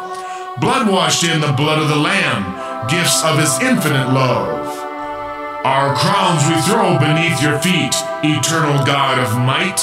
All power, love, and majesty are yours, great God of light. Though standing still upon the earth, let them live above, to join us in continual praise consumed at last by love. Let them walk mid coals of fire. Hear, great Yah, our prayer. Let the circle be complete, O King beyond compare. Let them hear and let them speak to hallow your great name. Let your glory be visibly seen, set their hearts aflame. Release the Lamb to open above the seal that seals the end that righteousness with purest love might dwell on earth again. Holy God, our great delight, swallow sin in darkest night. Begin for mercy's sake the fight. O oh God, begin the end. Their song ended as I crossed the threshold to the holy place. The weight of the wave offering was lifted from my hands. As I passed into the holy place, I approached that which symbolized Christ there the light of the golden lampstand, as well as the bread, wine, and frankincense on the table of showbread. I came to the altar of incense before the Holy of Holies. Because I had passed through the bronze altar, I felt that I must also pass through this altar it symbolized Christ's ministry of intercession. As I began to move through the altar, the aromas of the smoking incense clung to me. I continued to move forward, lifting my hands. I passed the veil, which had been rent at the time of the Lord's death, and entered the Holy of Holies. The sprinkled blood of Christ's sacrifice was already on the mercy seat. The smoke of his fragrant intercession filled the chamber, and the unburnt spices of incense that is most holy to the Lord were also present, Since Christ had paid the full price to gain our access to the Father, I passed through the Ark of the Covenant. On the other side of the Ark of the Covenant, the blood of Christ, as well as the holy anointing oil, was sprinkled upon me and upon the priestly garments. My heavenly Father spoke to me again. You are ordained and consecrated unto me this day, Anna, a priest forever. There is a time of being shut away, however, before you assume your duties. The angelic attendants appeared after my father's admonition. As my father had said before, the 24 attendants brought to me the covenant robe, the veil, and the crown. The headgear of the priest became internal, but the breeches, tunic, and sash remained on me. As the angels prepared to dress me, one attendant said, you come to this union with nothing but the Son of God's cleansing, His sacrifice, His blood, His aromas, and His anointings. Suddenly, we heard a blast from a distant shofar. He comes! The angel said with much excitement. The horn blew again. Quickly, they slipped the covenant robe over my head. The garment had the fragrance of myrrh, aloes, and cassia. Mingled with these aromas were those of the spices of the holy anointing oil, of the holy incense, and of the garden. Each aroma was intensified when the embroidered robe was worn. The fragrance was everywhere. I noticed that the palms of my hands were still stained red from the henna. I suppose that the soles of my feet were still stained also. The angels placed the borrowed crown of life upon my head. Together, they raised the circular, full length veil. I thought that they would release it to float down upon me. But instead, I realized that my Heavenly Father was veiling me by the power of the Holy Spirit. As it descended, he spoke a blessing over me. Become thousands of ten thousands, my child.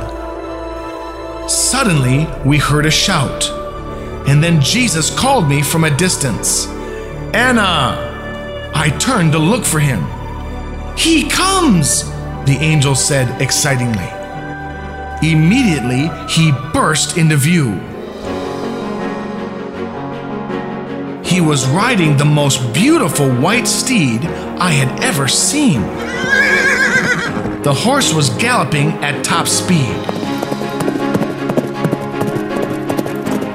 And the sight of Jesus knocked the breath out of me. He was wearing white with a golden crown on his head. And he was every inch a king and every inch the desire of all nations. Without allowing the horse to break stride, he scooped me up and pulled me onto the horse to sit in front of him. With his left hand, he held me securely to himself. The angelic attendants clapped and jumped, spinning around with joy. The white stallion began to climb, up and up over the terrain of paradise.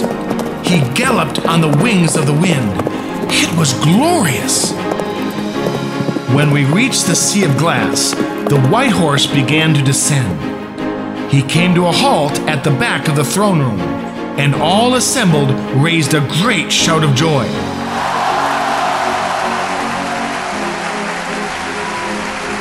Then, cutting through all the shouts, one lone angel near the throne began to sing Blessed is he who comes! Blessed is he who comes! Chapter 11 Ceremony of Formal Betrothal. Jesus dismounted from the white horse, and immediately he turned to help me dismount. Holding me around the waist, he lowered me onto the sea of glass. As I passed in front of him, he breathed in the fragrances released from the covenant robe. And he said, You have made my heart beat faster, my sister, my bride. For a moment, we stood looking at each other. Then both he and the white stallion disappeared. The 24 angelic attendants appeared near me on the sea of glass. They busied themselves preparing me for the ceremony. They smoothed the covenant garment and straightened the veil. As they worked, they smiled up into my face at times to reassure me. Suddenly, I realized that I was facing the entire assembly of heaven. The collective splendor before me was overwhelming. The sea of glass was packed with angels and the redeemed. Angels also filled the atmosphere above. Everyone wore white. There were thousands upon thousands gathered. They shone like icicles on a sunny winter's day. They glistened. But brighter than them all was the glory of my Father. His piercing white light at the center of the throne radiated out into rainbows of vibrant color. The 24 stately elders flanked him. Angels of his presence stood near the altar of incense before the throne. The four living creatures that are full of eyes were watching. And the huge cherubim on each side of the throne peered through the intense light and the seven torches that symbolizes the attributes of the Holy Spirit burned even brighter in front of my Father. Amid this breathtaking splendor, images of planets and stars were passing in review before their creator. Creation itself was trooping the colors, paying homage to its king. And again, one lone angel sang, Blessed is he who comes. Blessed is he who comes. My heavenly Father laced together the fingers of his hands of light. Slowly, he stretched out his arms over the sea of glass. His hands cupped into a dome, a, a canopy. And then Jesus, more beautiful than all creation, stepped beneath this canopy. He was dressed in white with a golden crown on his head. The images of the stars and planets halted in place. And then the seven flames of fire swung around to circle the canopied area. Now, Father, Son, and Holy Spirit were manifested together for the ceremony. Glory to the Lamb, glory to the King, glory to the Three in One, let exaltations ring the 24 attendants began to move forward by twos. There was awe in their reverence. I remembered the words of Psalms 2:11. Worship the Lord with reverence and rejoice with trembling. The nearer these angels drew to the canopy of my Father's hands, the brighter they shone. I could understand why my father called them stars they were like brilliant lamps or, or torches. Two of these angels remained with me to help me move forward at the right time. When the other attendants had stationed themselves outside the seven flames of fire, the angels with me indicated that I should now move toward the canopy. I swallowed hard. I began to walk towards Jesus, feeling very small among this stunning assembly. I marveled that the stars and planets would be witness to the ceremony also. Then the entire gathering began to sing, and as they extolled our God, I lost my nervousness. Instead, my heart raced with expectancy. Brighter than a thousand suns is the Sun of Righteousness, through whom all things were begun, in whom all things are blessed. Bow before his majesty, thou created of the sod. Glory to the one, yet three. Glory to our God. Countless, countless thousands bow before his throne. Countless, countless thousands worship God alone. He created heavens and earth, eternity's vast plan. By his word, he brought to birth blessing from his hand. Power hides he in his hand, light within his sun, unfolding mercies like a span. Hail, great three in one. As I continued forward, I saw many whom I knew within the crowd. Some were relatives who had died in years past. My earthly father was among them, but my eyes and attention were upon him to whom I was going. I thought of Psalms 45 10 through 11. Forget your peoples and your father's house, then the king will desire your beauty. I felt that I was being transferred from my earthly father's house to the abode of my husband. Also, among those gathered were the angels assigned to me. Some I knew, and some I did not know. But I could tell that these were angels assigned to help me, because they were smiling broadly. As I neared the little house of light created by my Father's hands, I wanted to share my consent. I wanted to say, Yes, yes, I agree to all three members of the Trinity. I felt as light as a wisp of air. I was a cornucopia of joy. And Jesus smiled at me as I passed one of the manifestations of the Holy Spirit, stationed around the perimeter of my Father's canopy. As I stepped beneath the canopy, I could contain my joy no longer, and I began to walk through an acceptance. The movements were like a stately dance. I circled Jesus three times, one encircling for each member of the Trinity. As I weaved gently between the mighty torches of the Holy Spirit, I overflowed with love for all three. And like Rebecca from the Bible, I wanted to say, I will go with this man. I began to sing a new song. Hear, thou great Redeemer blessed, deep within my heart find rest. You who birthed me from your side, then called me forth to be your bride. I exalt in you alone, and take my heart to be your home. Lover, friend, Redeemer, Son, eternal husband, make us one. When the third circuit had been completed, I took my place at the right of Jesus. I had publicly given my consent before a multitude of witnesses. He looked deeply into my eyes and spoke privately to me. Set me as a seal upon your heart, as a signet ring upon your finger. Gently, a tallith settled over our heads. And Jesus spoke again, but this time in a manner that would bear public witness to all. I betroth you to me forever. I betroth you to me in righteousness and in justice, in loving kindness and in compassion. I betroth you to me in faithfulness, and you will know God. Then, lifting my veil slightly, he took my right hand into both of his. He held my right index finger encased within his right hand as he spoke. Behold, you are consecrated to me. Then a golden light encompassed my right index finger. From my finger, the light spread over my whole being. My Father's hand of light became a brilliant cocoon. Besides Jesus, the only other one I could see was the Holy Spirit, manifesting in flaming towers.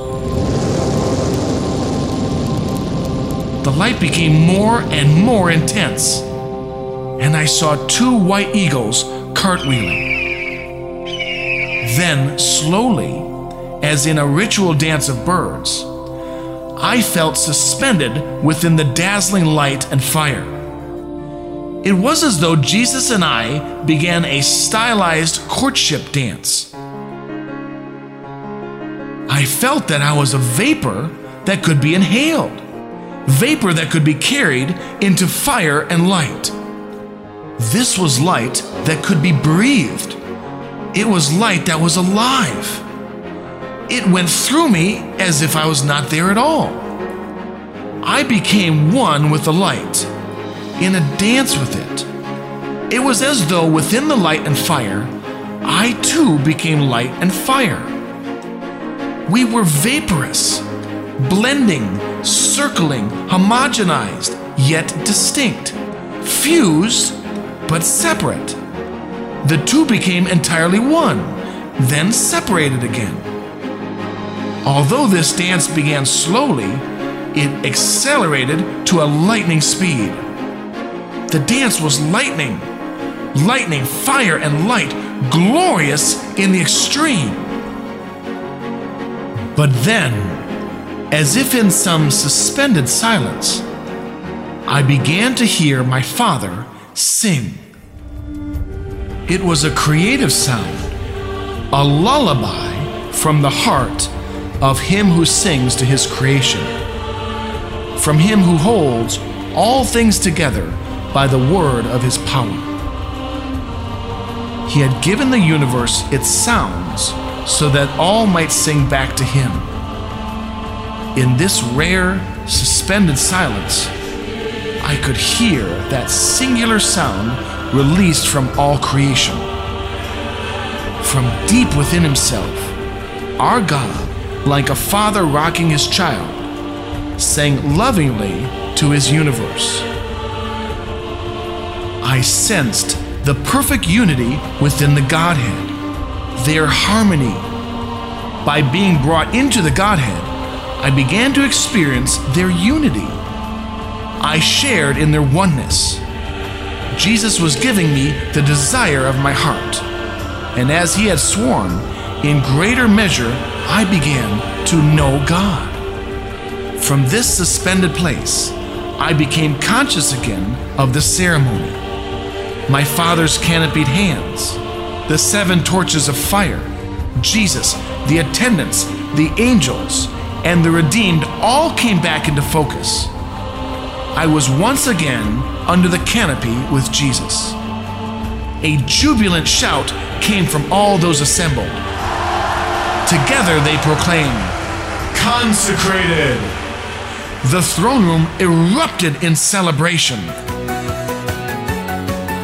dancers began careening past us, reaching out to wish us well. Jesus touched hand after hand. I was smiling, but somewhat dazed. Jesus looked over at me, and then speaking with affection to those who were reaching toward us, he said, Please excuse us. Smiling, he took my hand and said, Come. Chapter 12 The Spirit and the Bride. Instantly, Jesus and I were walking on a path in paradise. I was a little overwhelmed, I sighed wistfully. Then, rallying with unexpected speed, I smiled and said, People come and go so quickly here. And Jesus laughed. He put his arm around my waist and said, I wanted to be with you privately before your return. They will understand. I wanted to be with you too, I said. His answer made me feel very loved. I leaned my head upon his shoulder. I noticed that the covenant robe and the golden crown I had worn were gone. Again, I was wearing a plain white robe. Although I could barely see the veil, it did remain. It was more of an indication than a noticeable presence. I felt that it was a sign of being separated unto Christ. I suppose that I would be seen after we were fully married. The path we were walking on topped a hill, and from there, other hills lay before us. Each hill was covered with a rose of Sharon, and the rolling terrain was a vivid red. We walked in silence but I could sense that there was something on Jesus' heart. Anna, he said finally, divisions are coming. He looked out over the hills. For those who embrace the fear of the Lord and follow his precepts, his golden goodness will be poured upon them. But for those who do not embrace the fear of the Lord, who scorn his precepts and his ways, that which they already have will be taken from them. God is not mocked, Anna, and the ways of the flesh are not condoned. But the sunshine of his face will shine upon the righteous. He will set the captives free. He will nurture them with loving kindness, and they will eat the fat of the land. For he is a father who has mercy upon his children, and he will not hide his eyes from their distress. He is from everlasting to everlasting, my love, and his goodness stretches as far as his never ending presence. For those who embrace his precepts, he will open every door to his storehouses. No good thing will he withhold. They will swim, they will float on the fat of the land. They will stride from mountaintop to mountaintop, measuring off their inheritance and celebrating his ever present nearness. He will take these aloft. They will sit with his son and sup with Abraham, Isaac, and Jacob. He will bring together those who fear his name, and they will have fellowship in him. But those who are swindlers and liars, they will find each other, and their fellowship will be with their Father. Those who love themselves more than they fear the Lord will have their old nature as their companion. Fretting and self righteousness will be their reward. They will face closed doors to God's glory at every turn. Grace will slam its door in their faces. The wall between them and God's goodness will be too high to climb and they will spend their days searching for God as a blind man gropes in a foreign land. But for those who hold on to his ways and fear his name, a canopy of goodness will be their shelter. A canopy of glory will be their home. Not even a toe will poke its way from beneath the mercy and loving kindness of the Lord. Then he tilted his head back, as if to proclaim over the hills Rejoice, O righteous ones! Your God is coming down to you. You will walk with him as at the dawn of creation, and he will share with you as a man shares with his dearest friend. He will reveal mysteries to you and fling open the portals of heaven allowing you to walk among the stars. From forever to forever, He is. From forever to forever, His goodness will be savored by those who love the Lord. Rejoice, you people of God, for He is coming down to you with the light of His glory shining from His face. And you too will share His goodness with others to the glory of his name. Prepare, for he comes, and all eyes will see him in you. And you will be hidden and folded in the wings of his love, never to come out again. Let the righteous rejoice. Then he turned to me. As for you, Anna, you have begun to live above you will no longer call earth your home. When each day ends, you will return to your father's house. There you will rest. We will be together, my love. We will go into the fields that are white for harvest, and into the vineyards to inspect the vines. His hand reached out to me. My beautiful bride, my chosen one, he said. I took his hand, kissed it, and held it to my cheek. He continued, There is much to see, know, and understand. You have only begun, Anna. We will go higher, my love, even higher. Right now, your work on earth awaits. He bent down and gathered an armful of the rose of Sharon. For you, my bride, placing them in my left arm. Thank you, I whispered, pressing the flowers to me. The Holy Spirit then appeared on the path he was turning gently as an upward spiral of smoke might rise. The Holy Spirit has come to escort you, my love. Are you ready to return? I am ready, I said to Jesus. I was still holding his hand, but reluctantly I released it. However, he held on to my hand, and looking deeply into my eyes, he said, you have ravished my heart, my sister, my bride. You have ravished my heart. Both of our eyes filled with tears. He released my hand, and I took a step backward to show that I was ready to leave. The circling wind of the Holy Spirit enveloped me, and instinctively I closed my eyes. Through the whirling sound, I could still hear Jesus call. You are my beloved. And I responded, And you are my friend. I was choking back the tears. The Holy Spirit picked me up, and suddenly we went swoosh right down through the turf of paradise. I did not want to look. When I opened my eyes, I was standing in the living room of our apartment in Florida. The flowers were gone, but the hope chests were still there, and they were piled up to and even through the ceiling as before. The Holy Spirit stirred around me. His whirlwind left circles of supernatural fire on the floor. I held out my hand to feel the tiny brilliant lights that whirled within the funnel.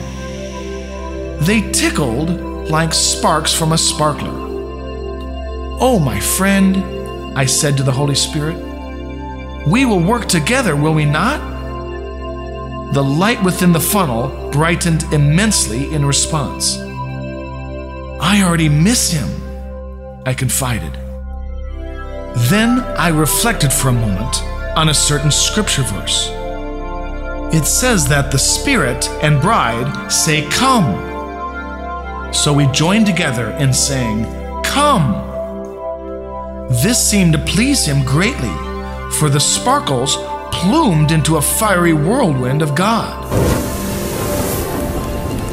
He began to ascend through the ceiling, and as he rose, he burned through the roof, opening the entire apartment to heaven. I watched him rise he was spectacular. And I thought of the children of Israel and the pillar of fire by night. Then I realized that the Holy Spirit had left behind his flames of fire on my head and on my shoulders. They formed a canopy. I remembered that Jesus had spoken of a covering of goodness and glory. Was this canopy of fire an anointing? that would rest upon those who fear the Lord? Had the time come for the bride to call him down? As the heavenly council had prayed, was it time for the Lord to begin the end? I exploded with hope and joyous anticipation. Looking into the open heavens, I declared, The weight of glory of our God rests upon his head, and keys of the greater David are on his shoulders spread. Fire is burning up above, and fire on either side. Beneath this canopy of love, his presence does abide. Come down, our glorious majesty.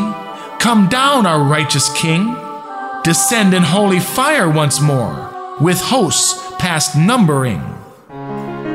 I raised my arms toward the open heavens, and with great yearning I called again. Come down, our gracious majesty. Come down, our righteous king. Descend in holy fire once more, with hosts past numbering. Come, Lord Jesus.